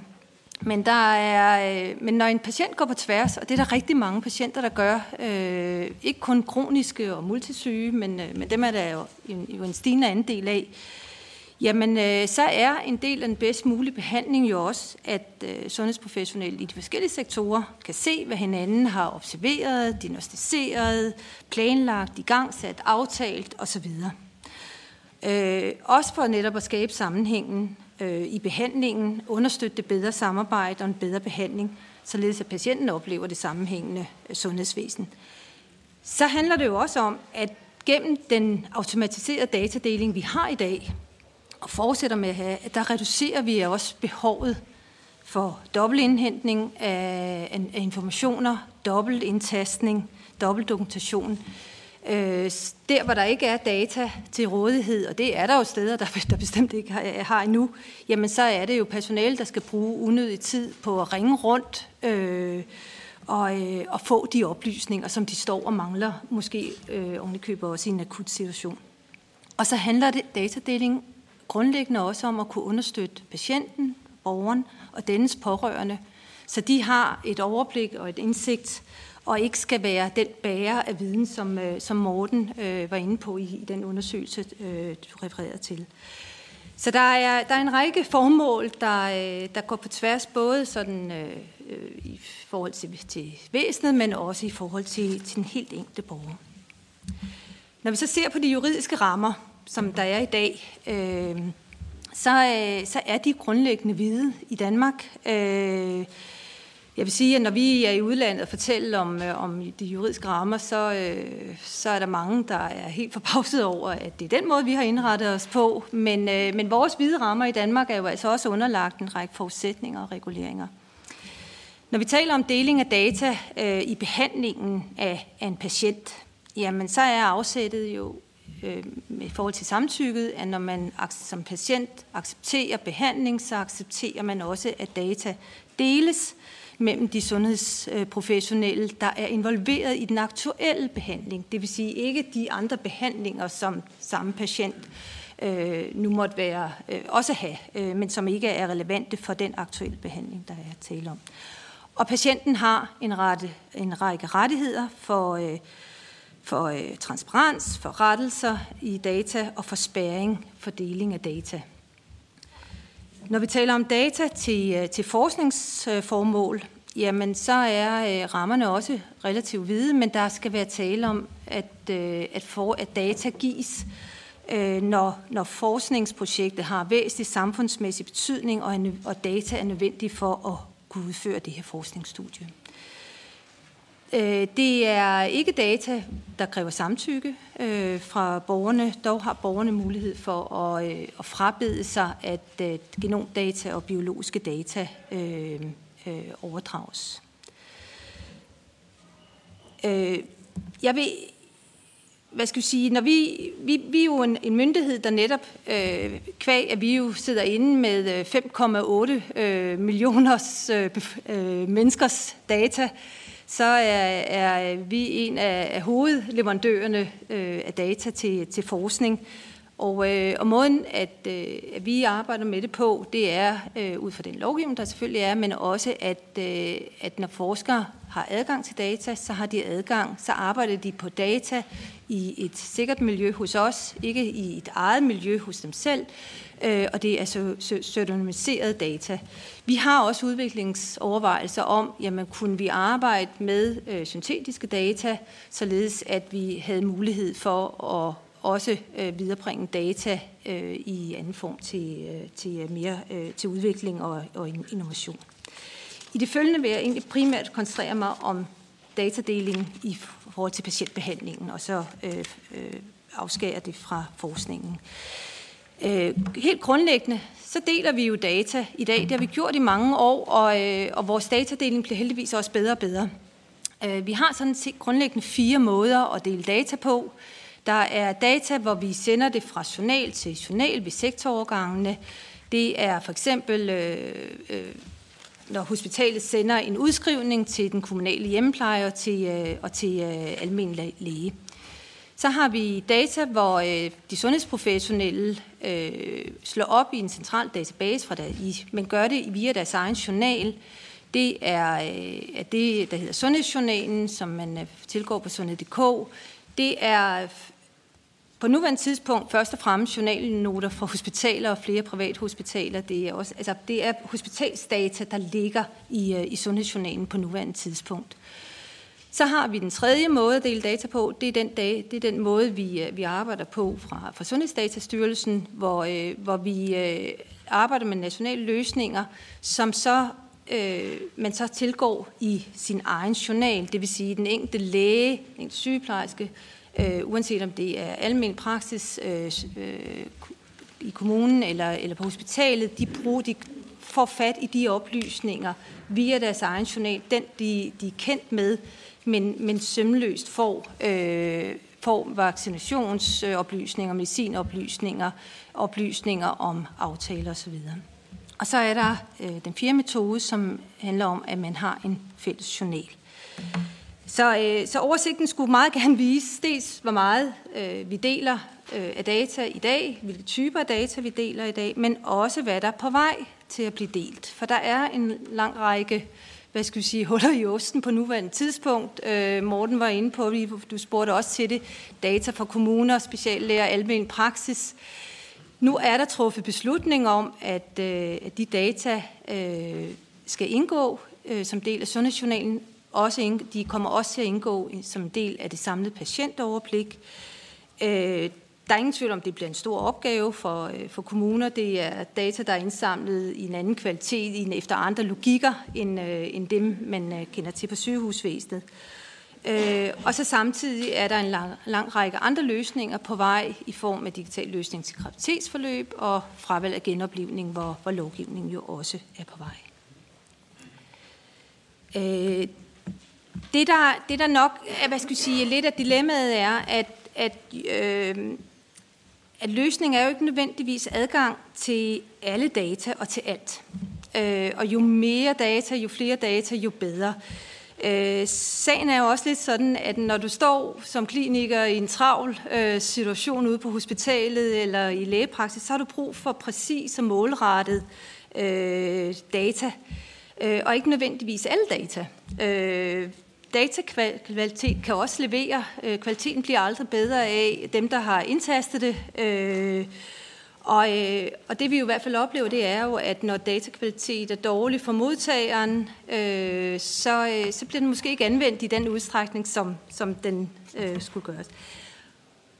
Og der er ikke en kendt. Øh, der er mange forskellige brugssituationer. Nogle har brug for overblikket, andre har brug for detaljerne. Øh, så er der også balancen mellem øh, personalemangel og, øh, og datadokumentation. Data, det er jo grundlæggende noget, vi giver til hinanden. Det er et, et, en opgave, som kan føles som en ekstra øh, byrde. Øh, det, at vi datadeler i dag automatiseret, det har en ret stor betydning, for du skal netop ikke selv indhente det. Men, men hvis datadokumentationen der, når du skal dokumentere, jamen er ikke, er ind, ikke indgår i dine almindelige kliniske arbejdsprocesser, jamen så bliver det en, en, en, en anden byrde. Jeg skal skynde mig. Vi har meget på hjertet. Jeg går videre. Den her, den har morgen været lidt... Lige kort om de dataetiske problemstillinger. Wow. Sådan, der var den. Helt grundlæggende, så er der jo en, et dilemma mellem, at vi deler data for bedre forløb. Vi, har også, øh, vi skal også bibeholde respekten for borgerens ret til privathed. Øh, det, det kan også afstedkomme, at vi har nogle udfordringer i fortolkningen. Dels fordi der er forskellige lovgivninger, der har forskellige regelsæt, og, og det jo selvfølgelig skaber en forvirring ude på, på, i den kliniske, på det kliniske gulv. Vi har også, som vi har været inde på, øh, nogle problemstillinger med, at deling på tværs af de forskellige lovgivninger er problematisk. Flere borgere har øh, tværgående forløb. Det kan fx være mellem servicelov og, og, og sundhedslov, øh, psykiatrilov og, og, og sundhedslov. Øhm, og så endelig er der jo også nogle problemstillinger og nogle dilemmaer knyttet til, jamen forældres adgang til, til børns sundhedsdata, det er meget øh, naturligt behov. Omvendt er der også, øh, hvad skal vi sige, en risiko for, at, øh, at det kan blive misbrugt. Øh, vi havde også, øh, en, et andet spørgsmål er visningen af sløringen af at sundhedsdata, øh, som jo er en mulighed, men som borger har retten til at se sin sundhedsdata. Der er også sundhedsprofessionelle, der oplever, at, at det bliver brugt i, i mere chikanerende forhold. Til sidst vil jeg lige kippe for øh, Folketingets syv principper og sige, at det er, de har godt nok seks år på banen. Der er sket meget teknologisk, også digitalt månedsmæssigt. Nej, det er det trods alt ikke. Der er jo sket lidt, og de, de holder stadigvæk. Så vil jeg ende med at sige tak for i ordet. Mange tak. Vi ved, at det er... At, og du skal lige slukke, ja. øh, Vibeke, øh, din mikrofon. Vi yes. ved, at øh, det er kort tid til at sige rigtig øh, mange, mange ting. Øh, nu har vi et oplæg fra øh, Anne-Marie Vangsted øh, fra S S I, øh, og vi skal se på, hvordan sundhedsdata kan bruges i sygdomsovervågning og forskning. Og det kan du sige lidt om. Du er faglig direktør øh, ved Statens øh, Serum Institut. Rådet er dit, Anne-Marie. Tusind tak, og tak fordi I måtte komme. Øh, vi, jeg vil lige starte med at sige, hvem vi er. Øh, det tror jeg, de fleste af jer ved, men, men det vi arbejder med ude på S S I, det er at forebygge og bekæmpe sygdomme, og øh, infektionssygdomme og medfødte sygdomme gennem forskning, overvågning, diagnostik og rådgivning. Og det er egentlig min indgangsvinkel til det, det er rådgivningsdelen og øh, øh, overvågningsdelen. Nu har vi snakket rigtig meget her øh, til formiddag omkring, hvordan vi deler data, og hvordan vi gør i den konkrete øh, patientbehandling. Noget af det, øh, som vi ikke har snakket så meget om, og som vi vil prøve at komme lidt ind på, det er netop øh, forskningsdelen og overvågningsdelen, altså at bruge data der. Hvis vi kigger på vores sundhedsvæsen, som det er i dag, så er der rigtig meget af det, vi gør, som ikke har noget evidens. Det vil sige, at vi gør det, fordi det har man gjort øh, historisk.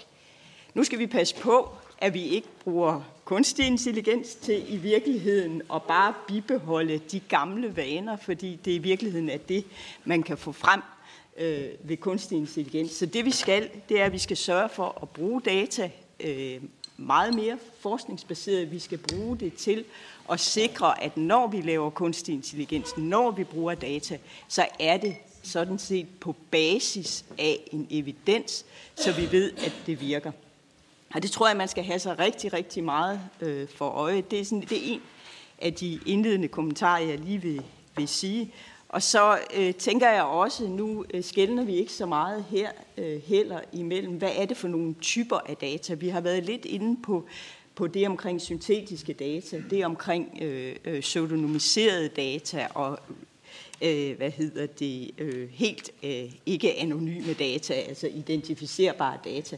Jeg tror, det er vigtigt, at vi også sådan rent kommunikativt fremadrettet også får i talesat, at vi har altså brug for data, også til forskning, men det er ikke dig, der kan øh, personligt som borger, som, som kan identificeres med det her. Jeg tror, vi er nødt til at skille det ad øh, i forhold til, øh, når vi talesætter det. Øh, lige en hurtig, vi, der skete jo en kæmpe revolution, vil jeg sige, her under øh, covid, i forhold til, hvad kan vi egentlig bruge data øh, til, øh, til overvågning.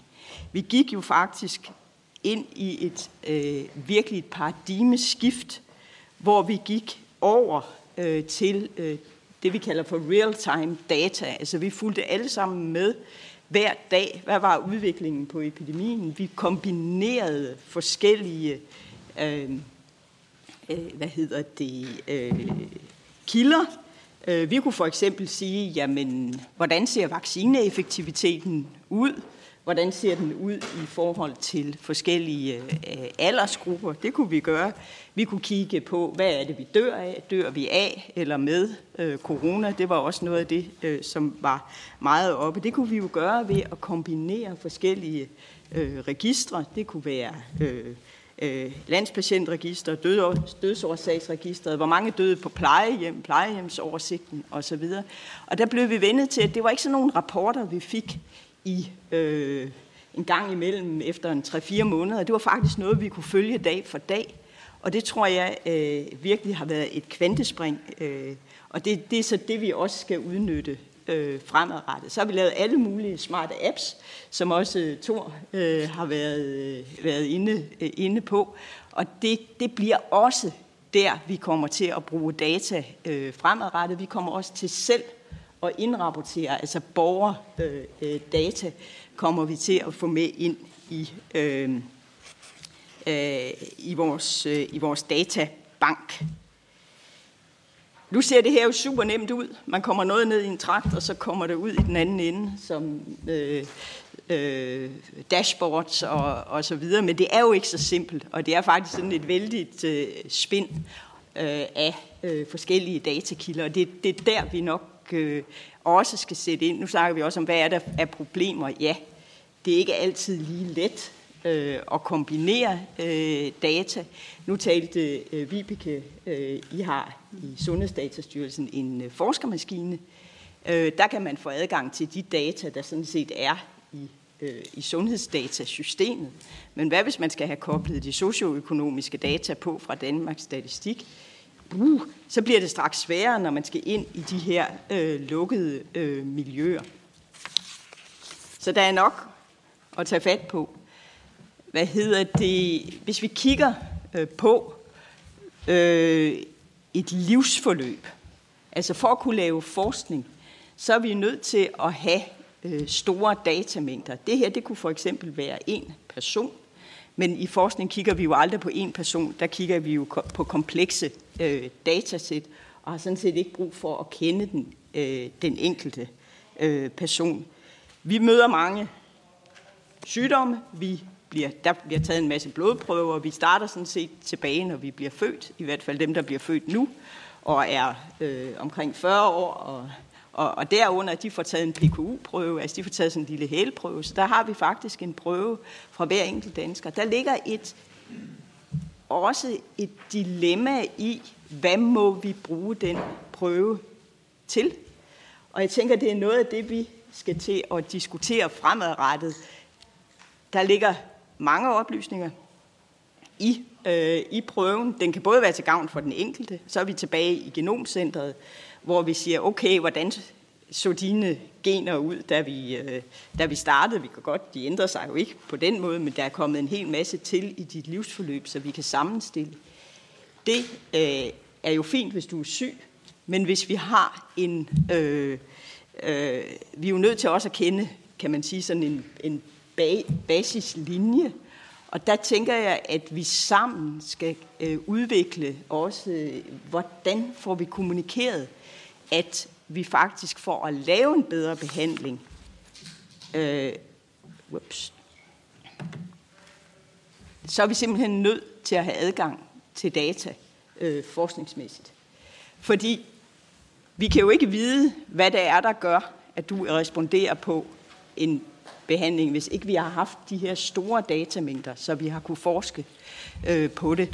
Øh, bagefter kan man så til gavn for den enkelte putte det ind i en algoritme. Men for at udvikle algoritmen, så skal vi have noget forskning. Så data, både biobanksdata, det vil sige de biologiske prøver, vi har, den sundhedsdata, der er i registerne, det er det, der skal danne grundlag for fremtidens behandling. Hvorfor får du bivirkninger af din medicin? Det kan vi sikkert svare på, når vi bliver dygtigere, og netop få de der beslutningsstøtteværktøjer. Så det vi skal, det er, at vi skal være et lærende og datadrevet øh, sundhedsvæsen.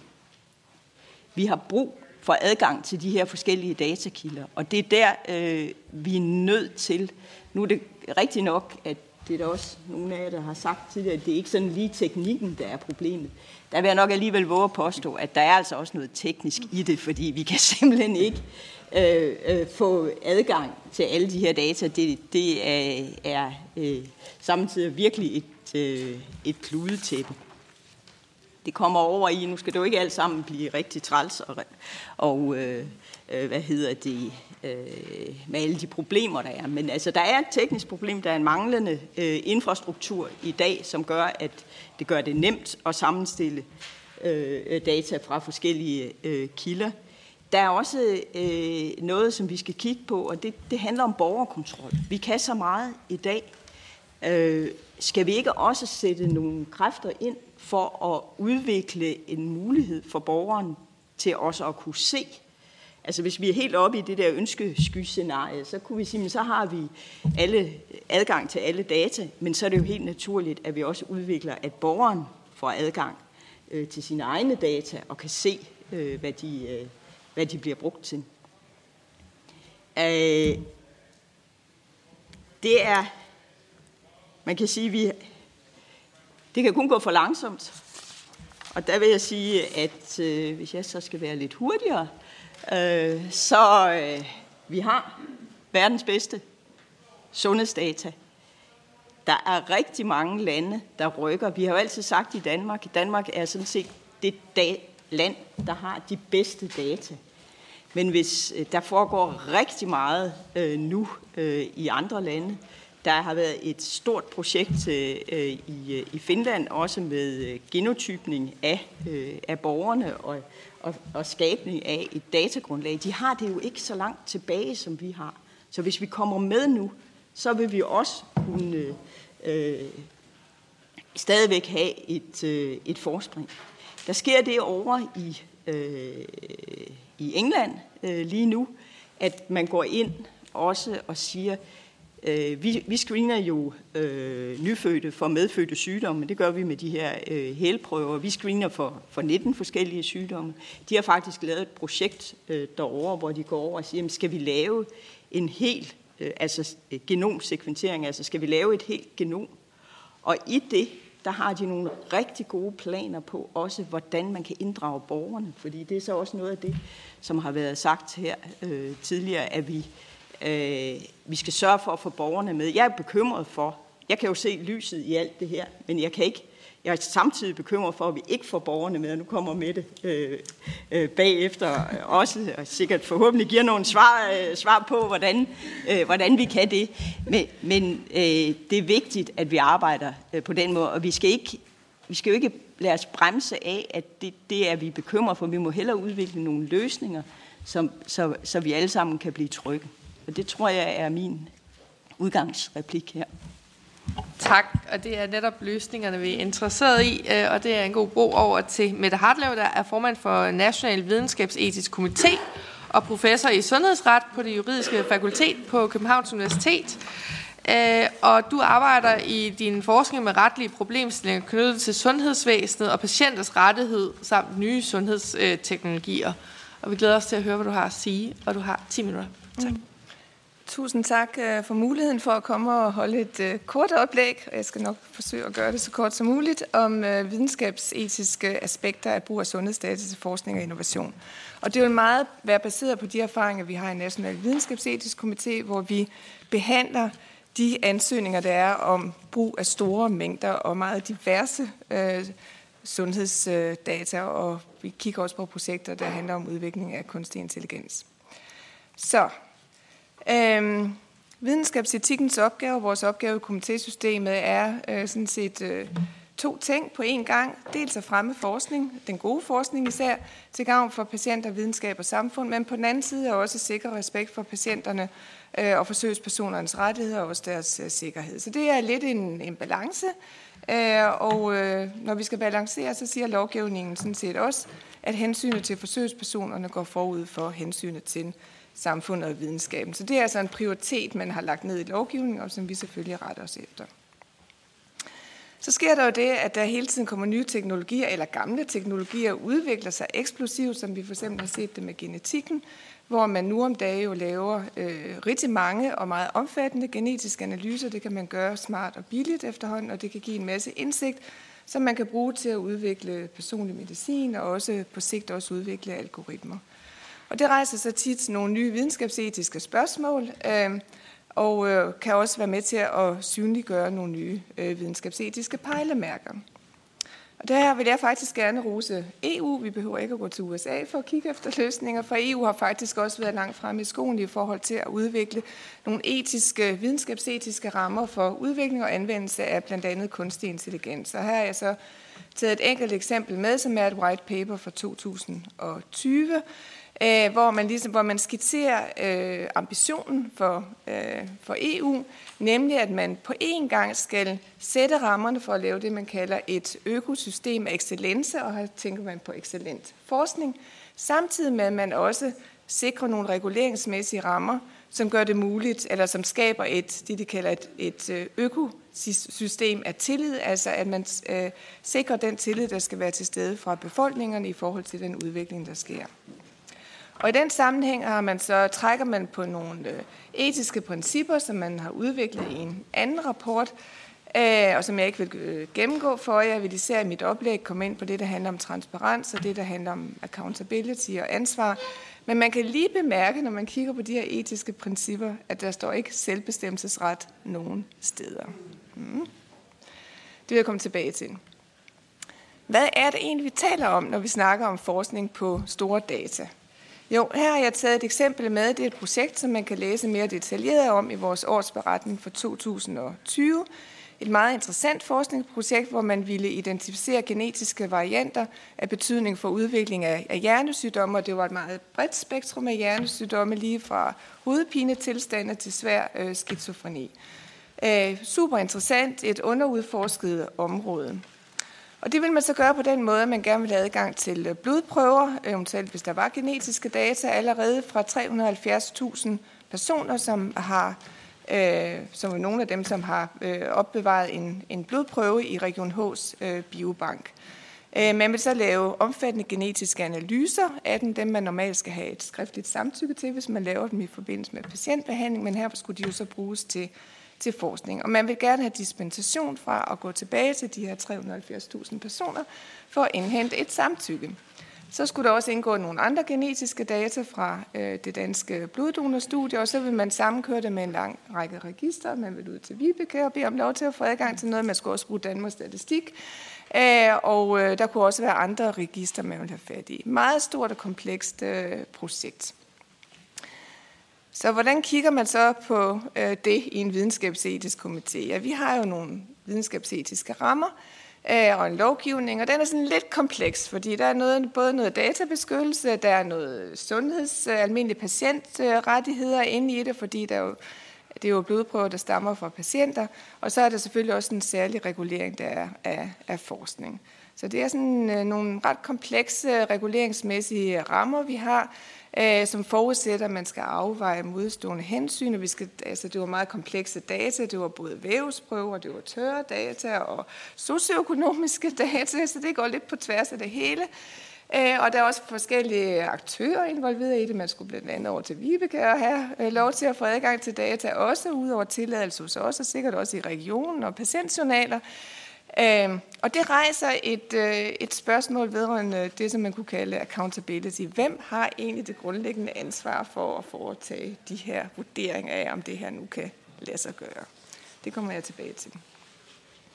Vi skal så lave den her afvejning mellem forskningens kvalitet og de risici, øh, der kan være i forhold til forsøgspersoners rettighed. Og der kigger vi selvfølgelig på, at der taler om god forskning, fordi vi er jo ikke glade for at udlevere en masse følelser med data til noget, der ikke kan komme noget ordentligt ud af. Så det skal vi selvfølgelig vurdere i den videnskabsetiske komité. Øhm, hvis der nu havde været, det var der ikke i det her projekt, hvis der nu havde været tale om, at man også ville udvikle en, en algoritme, så ville vi have kigget ekstra grundigt på, om de, de her forskere rent faktisk har styr på, hvordan man laver en algoritme, fordi vi ser ganske mange ansøgninger, men det lyser langt ud af dem, at det er nogen, som tror, at det er ligesom at tage en ny skalpel i brug. Så hvorfor skulle vi ikke kunne lave en algoritme? Det kan man altså ikke bare. Og det er jo selvfølgelig vigtigt at sikre, at de algoritmer, man udvikler, har en sådan kvalitet, at de ikke skaber for mange risici for de personer, det skal, det skal afprøves på. Så det er nogle af de ting, vi selvfølgelig kigger nærmere på. Så kigger vi selvfølgelig også på forsøgspersoners rettigheder, retten til privatliv og ret til selvbestemmelse, om der er nogle risici og belastninger. Og jeg vil kun sige noget om selvbestemmelsesretten nu. Den har også været nævnt flere gange i dag. Og det er jo som regel der øh, omdrejningspunktet ligger. Som I allerede har hørt, så er det faktisk sådan i Danmark, at, øh, at selvbestemmelsesretten, når det gælder brug af data til forskning, og det gælder også vævsprøver, ikke er af særlig stor betydning. Hvis man skal have en behandling, eller hvis man er en forsøgsperson, hvor nogen vil afprøve en ny medicinsk metode eller medicin på en, så skal man selvfølgelig give et informeret samtykke. Men det gælder ikke ved den databaserede forskning. Der er ikke noget samtykkekrav, og når vi skal forske på vævsprøver, så er der kun undtagelsesvis, kan man sige, et, et, et krav om samtykke. Så udgangspunktet det er, og det som lovgivningen signalerer, det er, at der er ikke nogen fare på færre her. Det er helt okay, og også selvom de her vævsprøver skal bruges til at lave en omfattende genetisk analyse. Men hvordan hænger det så sammen med, at i andre sammenhænge, så er det altså meget, meget vigtigt for at sikre tilliden, at der skal være et skriftligt informeret samtykke til at få lavet en omfattende genetisk analyse. Øh, hvad hedder det? Morten han nævnte øh, National Genomcenter, hvor man jo fik det præciseret i forbindelse med lovgivningen, fordi at der opstod lidt uro omkring, hvad der kunne ske med de her data.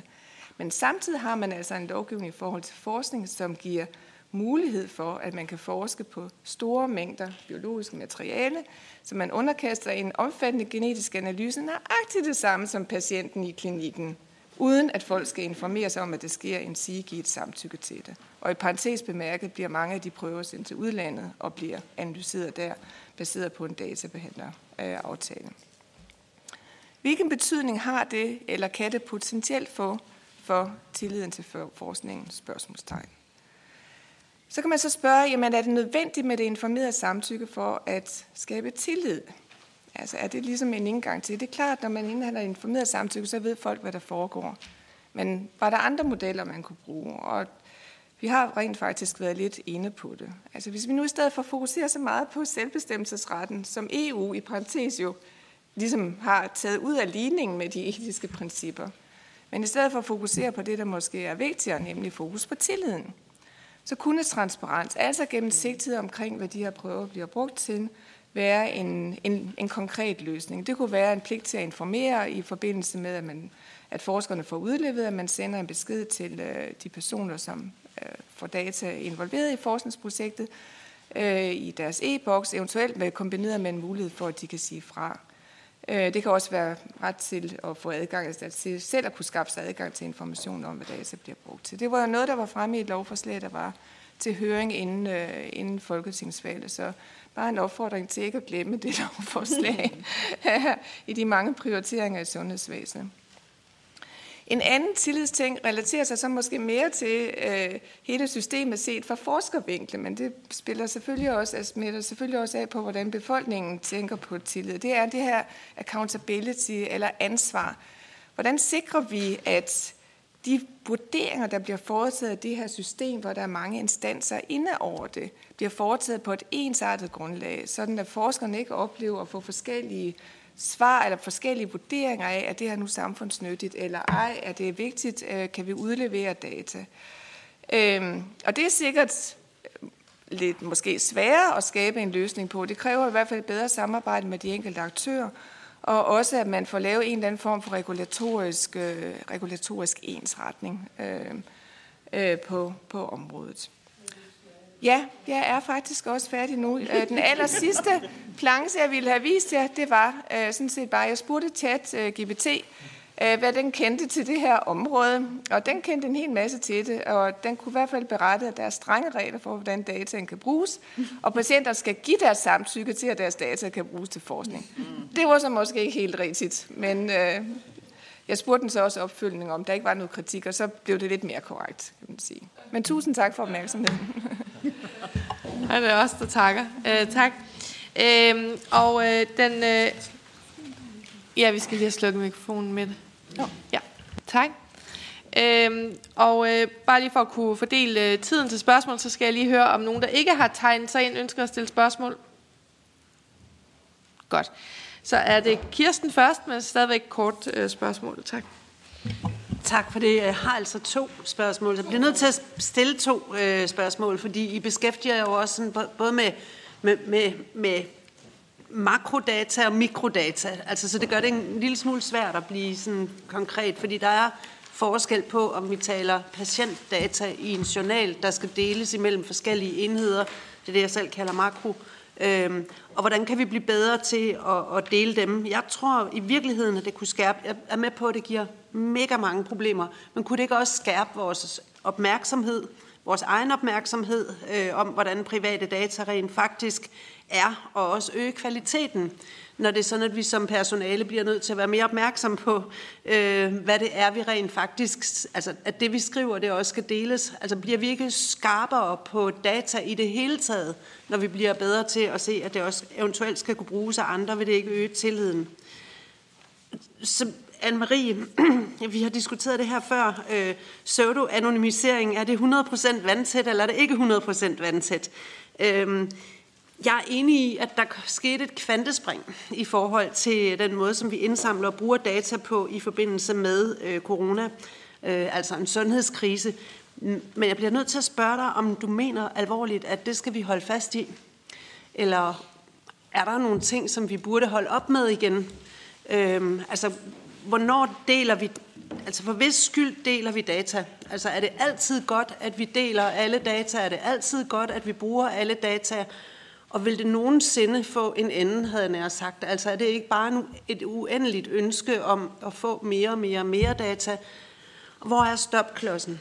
Altså hvornår, hvem skal hjælpe os? Så det er også lidt det, Mette siger. Altså hvem skal hjælpe os med at stoppe igen i forhold til, hvad vi rent faktisk har brug for? Og, t- og for hvis skyld samler vi data?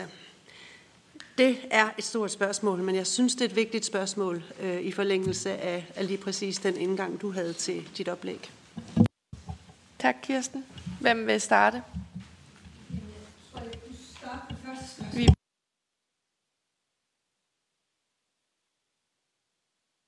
Det skal jeg, ja.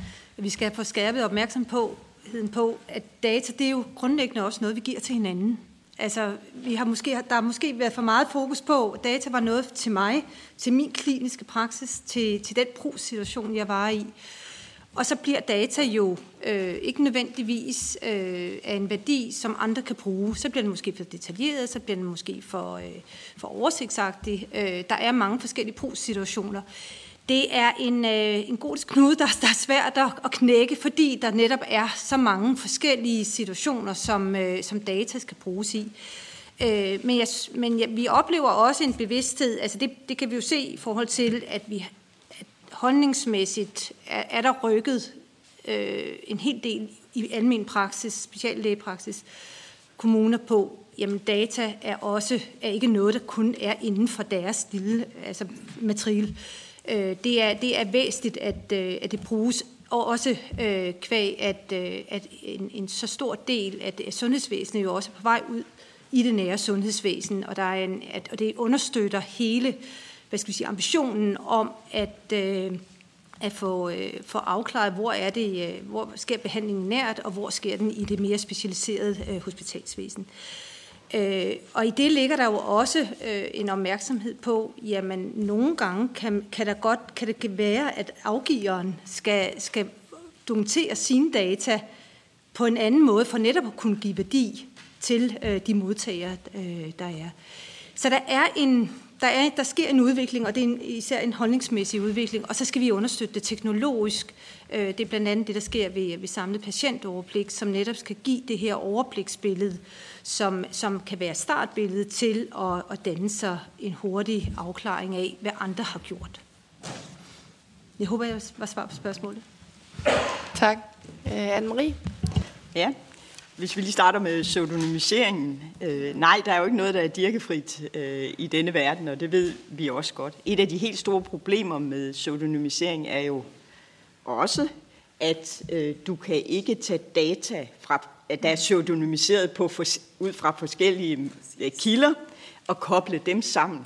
Så det, det er altså det er der, hvor vi også øh, jeg har forsøgt øh, lige at vende det der med, at der er altså ikke teknikken er heller ikke helt god, fordi at vi ikke har samlet øh, øh, data. Så det skal syno- pseudony- så skal det jo afpseudonymiseres og så pseudonymiseres igen, når det så skal kobles med noget. Og det, det er ikke øh, øh, uden problemer. Så der, der er i hvert fald noget, som som øh, der er room for improvement, som vi siger. Så siger du, at øh, hvornår er det altid godt at samle øh, data? Jeg synes jo, at det skal give mening. Altså det skal, det skal hvad som bare, eller jeg engang mellem i hvert fald siger, det der med, at det skal gavne menneskene. Altså vi skal kunne sætte ind, vi skal ikke bare samle data for at samle data. Men jeg synes faktisk, at det har været rigtig vigtigt her under corona, at vi også har kunne gå ud og se, jamen har vi dødsfald, har vi indlæggelser, hvad er det, øh, altså har øh, aldersgrupper og så videre. Jeg, jeg tror ikke, vi vil være det foruden, og jeg tror stadigvæk, at der vil være en forventning om, nu ved vi ikke, hvad der sker øh, næste vinter, men at der vil være en forventning om også, at jamen, det kunne godt være, at der var andre infektionssygdomme, man faktisk gerne lige ville vide. Vil man ikke også gerne vide, om øh, R S-virus nu er på vej gennem de små børn og på vej ind på plejehjemmene og sådan noget? Altså, øh, jeg tror, det bliver svært. Hvis det giver mening, så synes jeg, vi skal gøre det. Fordi det også giver nogle bedre behandlingsmuligheder. Øh, tak. Og så har øh, Flemming øh, Møller Mortensen et spørgsmål, og der er en aller sidste øh, chance for at skrive sig på, mens han øh, taler. Og ellers så er der også tid til et enkelt spørgsmål fra tilhørerne, hvis der er nogen, der lige vil summe over et spørgsmål.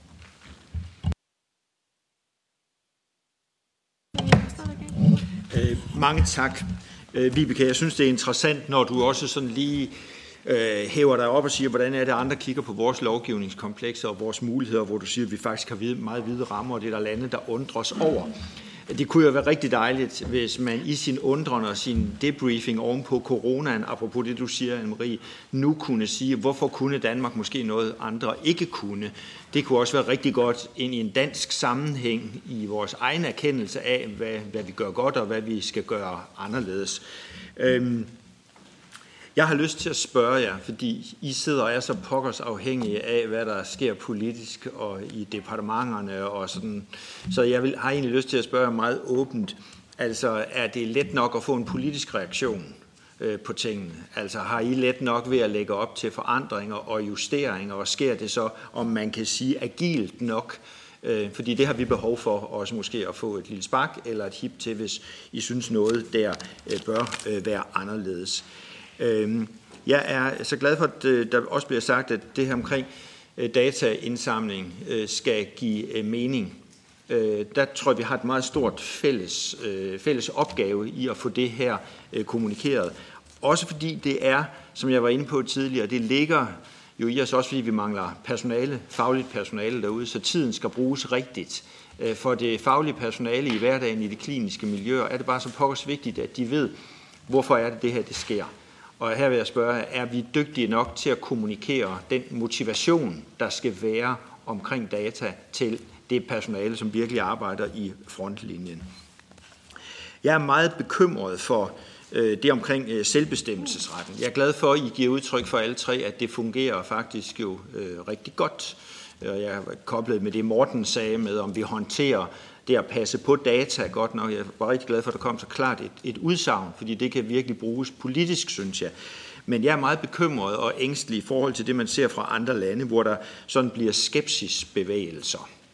Og øh, her har jeg egentlig et spørgsmål til, om I synes, at E U-lovgivningsdelen tager højde for det, man har set også i forbindelse med pandemien. Øh, for jeg tror, øh, nogle lande øh, er ved at vælte i frustration over, hvordan det er, at de skal håndtere det her med at få akkumuleret data, beskyttet rigtigt, og få forklaret, hvordan de skal bruges. Og det sidste, jeg vil slutte af med, det er, jeg synes jo, vi har en rigtig stor global forpligtelse, både i forhold til at samle data, men i høj grad at få det brugt rigtigt, sat ind i en sammenhæng, så man kan højne både forebyggelse og sundhedsfremme øh, globalt set. Og her vil jeg gerne høre jer om øh, I synes, det samarbejde øh, er godt nok, eller vi også her politisk skal gøre noget, for I gør selvfølgelig noget i de faglige øh, rammer, som I f- samarbejder med andre lande i. Tak. Øh, nu, øh, nu svarer I bare, og så den tid, vi har øh, til overs, øh, og vi skal slutte øh, spørgelysten øh, klokken fem minutter i tolv. Hvor Flemming øh, runder af. Så det, øh, det ser vi lige, hvad vi har af tid til spørgsmål fra tilhørende. Men øh, værsgo, jeg ved ikke, hvem af jer, der vil starte med det første spørgsmål, Flemming stillede netop det her, med at vi jo øh, til forskel fra andre lande faktisk har øh, et meget tæt samarbejde omkring datadeling, og, og, en, og, en, øh, og en meget høj grad af datadeling sammenlignet med andre lande. Man kan sige, at på trods, altså, hvad skal vi sige, det danske sundhedsvæsen er jo præget af et meget, meget tæt samarbejde, ikke kun om datadeling, men også om, om mange andre altså, sundhedsfaglige øh, dele, ved også, at det er altså, sundhedsreformer, øh, økonomiaftaler, alt der er omkring sundhedsvæsenet.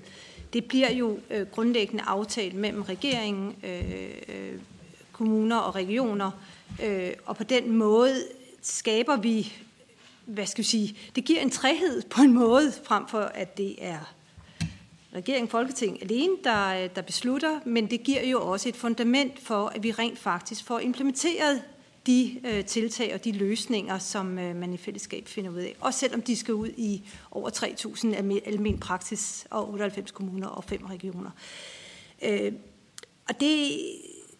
Så var, så var der et spørgsmål omkring motivation for, for datadeling. Jeg tror, der er et forbedringspotentiale der. Jeg tror, der er en, en meget stor indsats, der kan gives for rent faktisk at fortælle øh, de gode historier, men også sådan være åben om der, hvor, øh, hvor, øh, hvor vi jo stadig har øh, en manglende datadeling. Øh, det ser vi blandt andet i forhold til, at, øh, at, at nogle gange kommer den datadeling, den kommer senere end de flytninger, der sker i sektoren. Altså hvis en patient skal fra, det, fra akutlæge til, til hospital til et tredje hospital, og så hjem i hjemmeplejen inden for forholdsvis kort tid, jamen så er data ikke nødvendigvis afgivet fra, fra de parter, der har været med.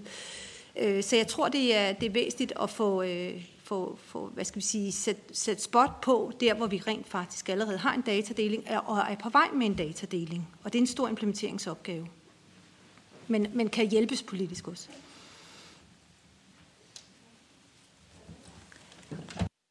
Jamen, jeg vil godt lige tage det op, du siger, Flemming, omkring, er vi dygtige nok til at kommunikere øh, nødvendigheden af at vi, altså, vores dataregistrering og datadeling? Det tror jeg faktisk ikke, vi er.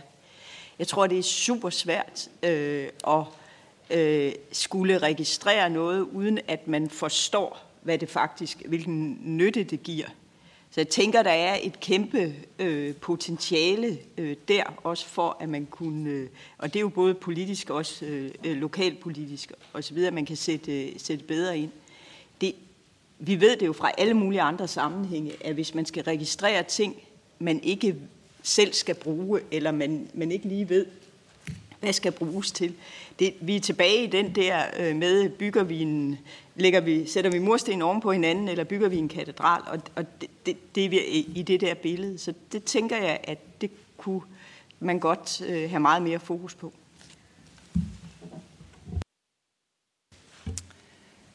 Altså fra komitésystemets side oplever vi egentlig stor politisk lydhørhed i forhold til de øh, henvendelser, vi har haft øh, med henblik på at få justeret lidt i lovgivningen.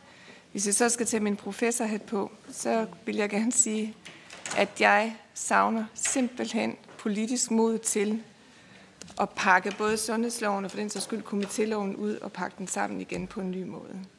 Fordi at øh, de er blevet lappeløst ændret i en uendelighed de sidste tyve år. Og det blokerer efter min bedste vurdering for, at man kan få en ordentlig vision og lagt nogle øh, tydelige spor for, hvordan man gerne vil have, at øh, datadelingen skal foregå. Det er lige præcis det, de har gjort i England i forbindelse med deres øh, genomprojekter, det er det, de har gjort i Finland osv. Lagt nogle vis- klare visioner ud, og så har de bygget lovgivning op omkring det. Så det vil mit bud vil være mod til udpakning og sammenpakning på ny. Tak, Mette. Så har vi et spørgsmål fra tilhører herover, og I skal lige sige, hvem I er og hvor I kommer fra, inden I stiller spørgsmål.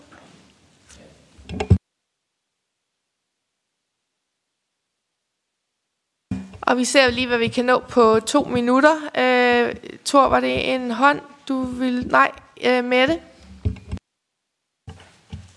Altså hvis det, du tænker på, Troels, det er at bruge de data, der er i klinikken, øh, med henblik på at blive klogere på, om det, vi har gjort, det virker bedre, så skal man straks ændre sundhedsloven og sørge for, at man kan få adgang til, kvalitets, til, til at lave kvalitetssikring øh, på data, der ligger mere end fem år tilbage. Meget konkret bud, i stedet for at pakke det ind som et forskningsprojekt. Det var super konkret, og det betyder, at hvis du stiller et, øh, vi har endnu et hernede, øh, et meget, meget, meget kort og konkret spørgsmål, så kan vi lige nå det. Tusind tak.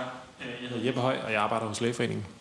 Ja, mit spørgsmål er, øh, de principper og hensyn, vi sidder og taler om i dag for anvendelsen og deling af sundhedsdata, de fastlægges jo, som I sikkert ved, lige nu på E U-niveau øh, i en kommende forordning om det her område, som også kommer til at gælde i Danmark, og som laver helt nye rammer og regler for, hvordan vi må gøre det her, og hvordan danske sundhedsdata skal deles med aktører uden for E U og i E U. Hvad tænker I af det, og hvad er jeres forventninger til konsekvenserne for øh, danskernes tillid til deling af sundhedsdata? Jeg kan bare sige øh, super kort, at en af de grunde til, vi synes, at det er relevant at have sådan en konference her, er jo fordi, at det er i ellevte time, så at sige, i forhold til at kunne øh, påvirke øh, forordningen, øh, og, øh, og som jo bliver en slags øh, grundlov for A I og data og så videre, og så bliver det jo også vigtigt, hvad vi i Danmark synes, øh, vi skal... Øh, Øh, prop ind i den der, hvor der er få handlemuligheder, men det er jo en forordning, så det bliver jo til lov. Øh, så hvis vi på nogen måde skal kunne påvirke det, så er det jo altså i den grad øh, nu. Øh, det er mit bud.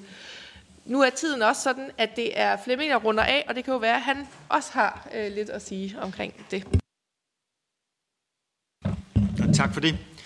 Jeg vil allerførst sige jer tusind tak. Jeg synes, formen har været rigtig god.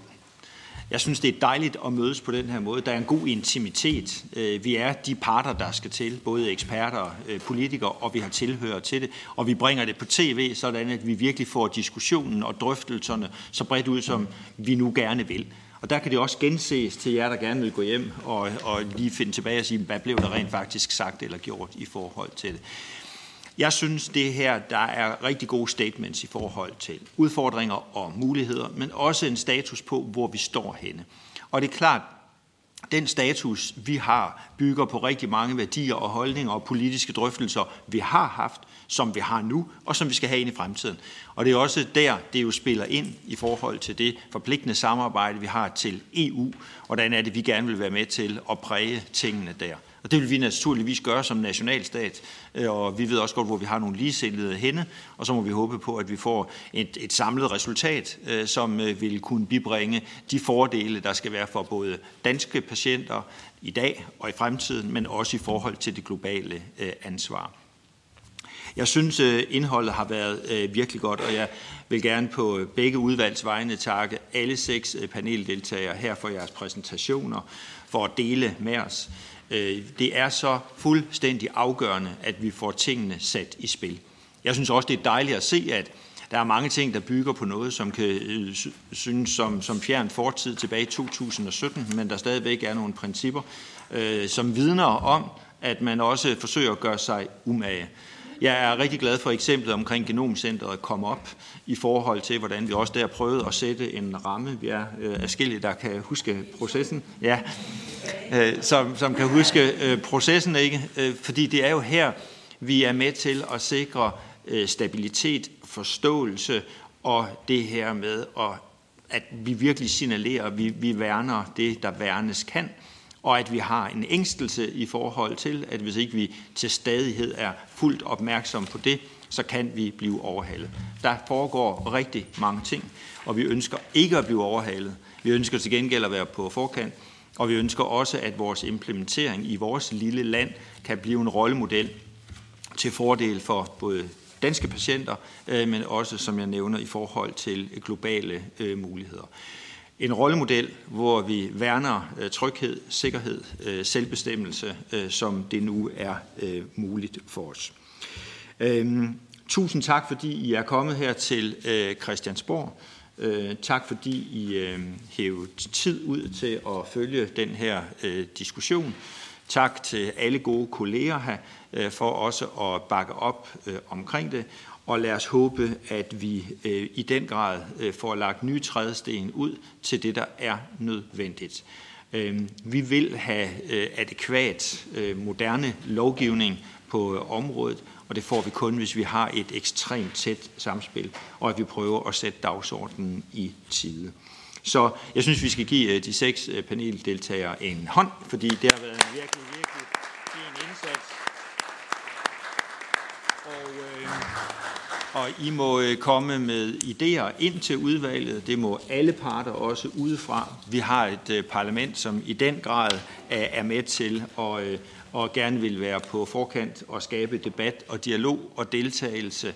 Og, og derfor vil vi jo også tage en drøftelse i begge udvalg, men også på tværs af det, der har været indholdet her i dag, så vi kan arbejde videre med tematikkerne og emnerne, og også putte dem ind i helt specifikke sammenhæng, hvor vi skal lave politiske holdninger og udmeldinger til det. Og så øh, vil jeg sige, at øh, i seks, der har udvalget en lille gave, en lille erkendelighed, øh, som tak fordi I er kommet. Tak til jer alle. Fortsat rigtig god onsdag.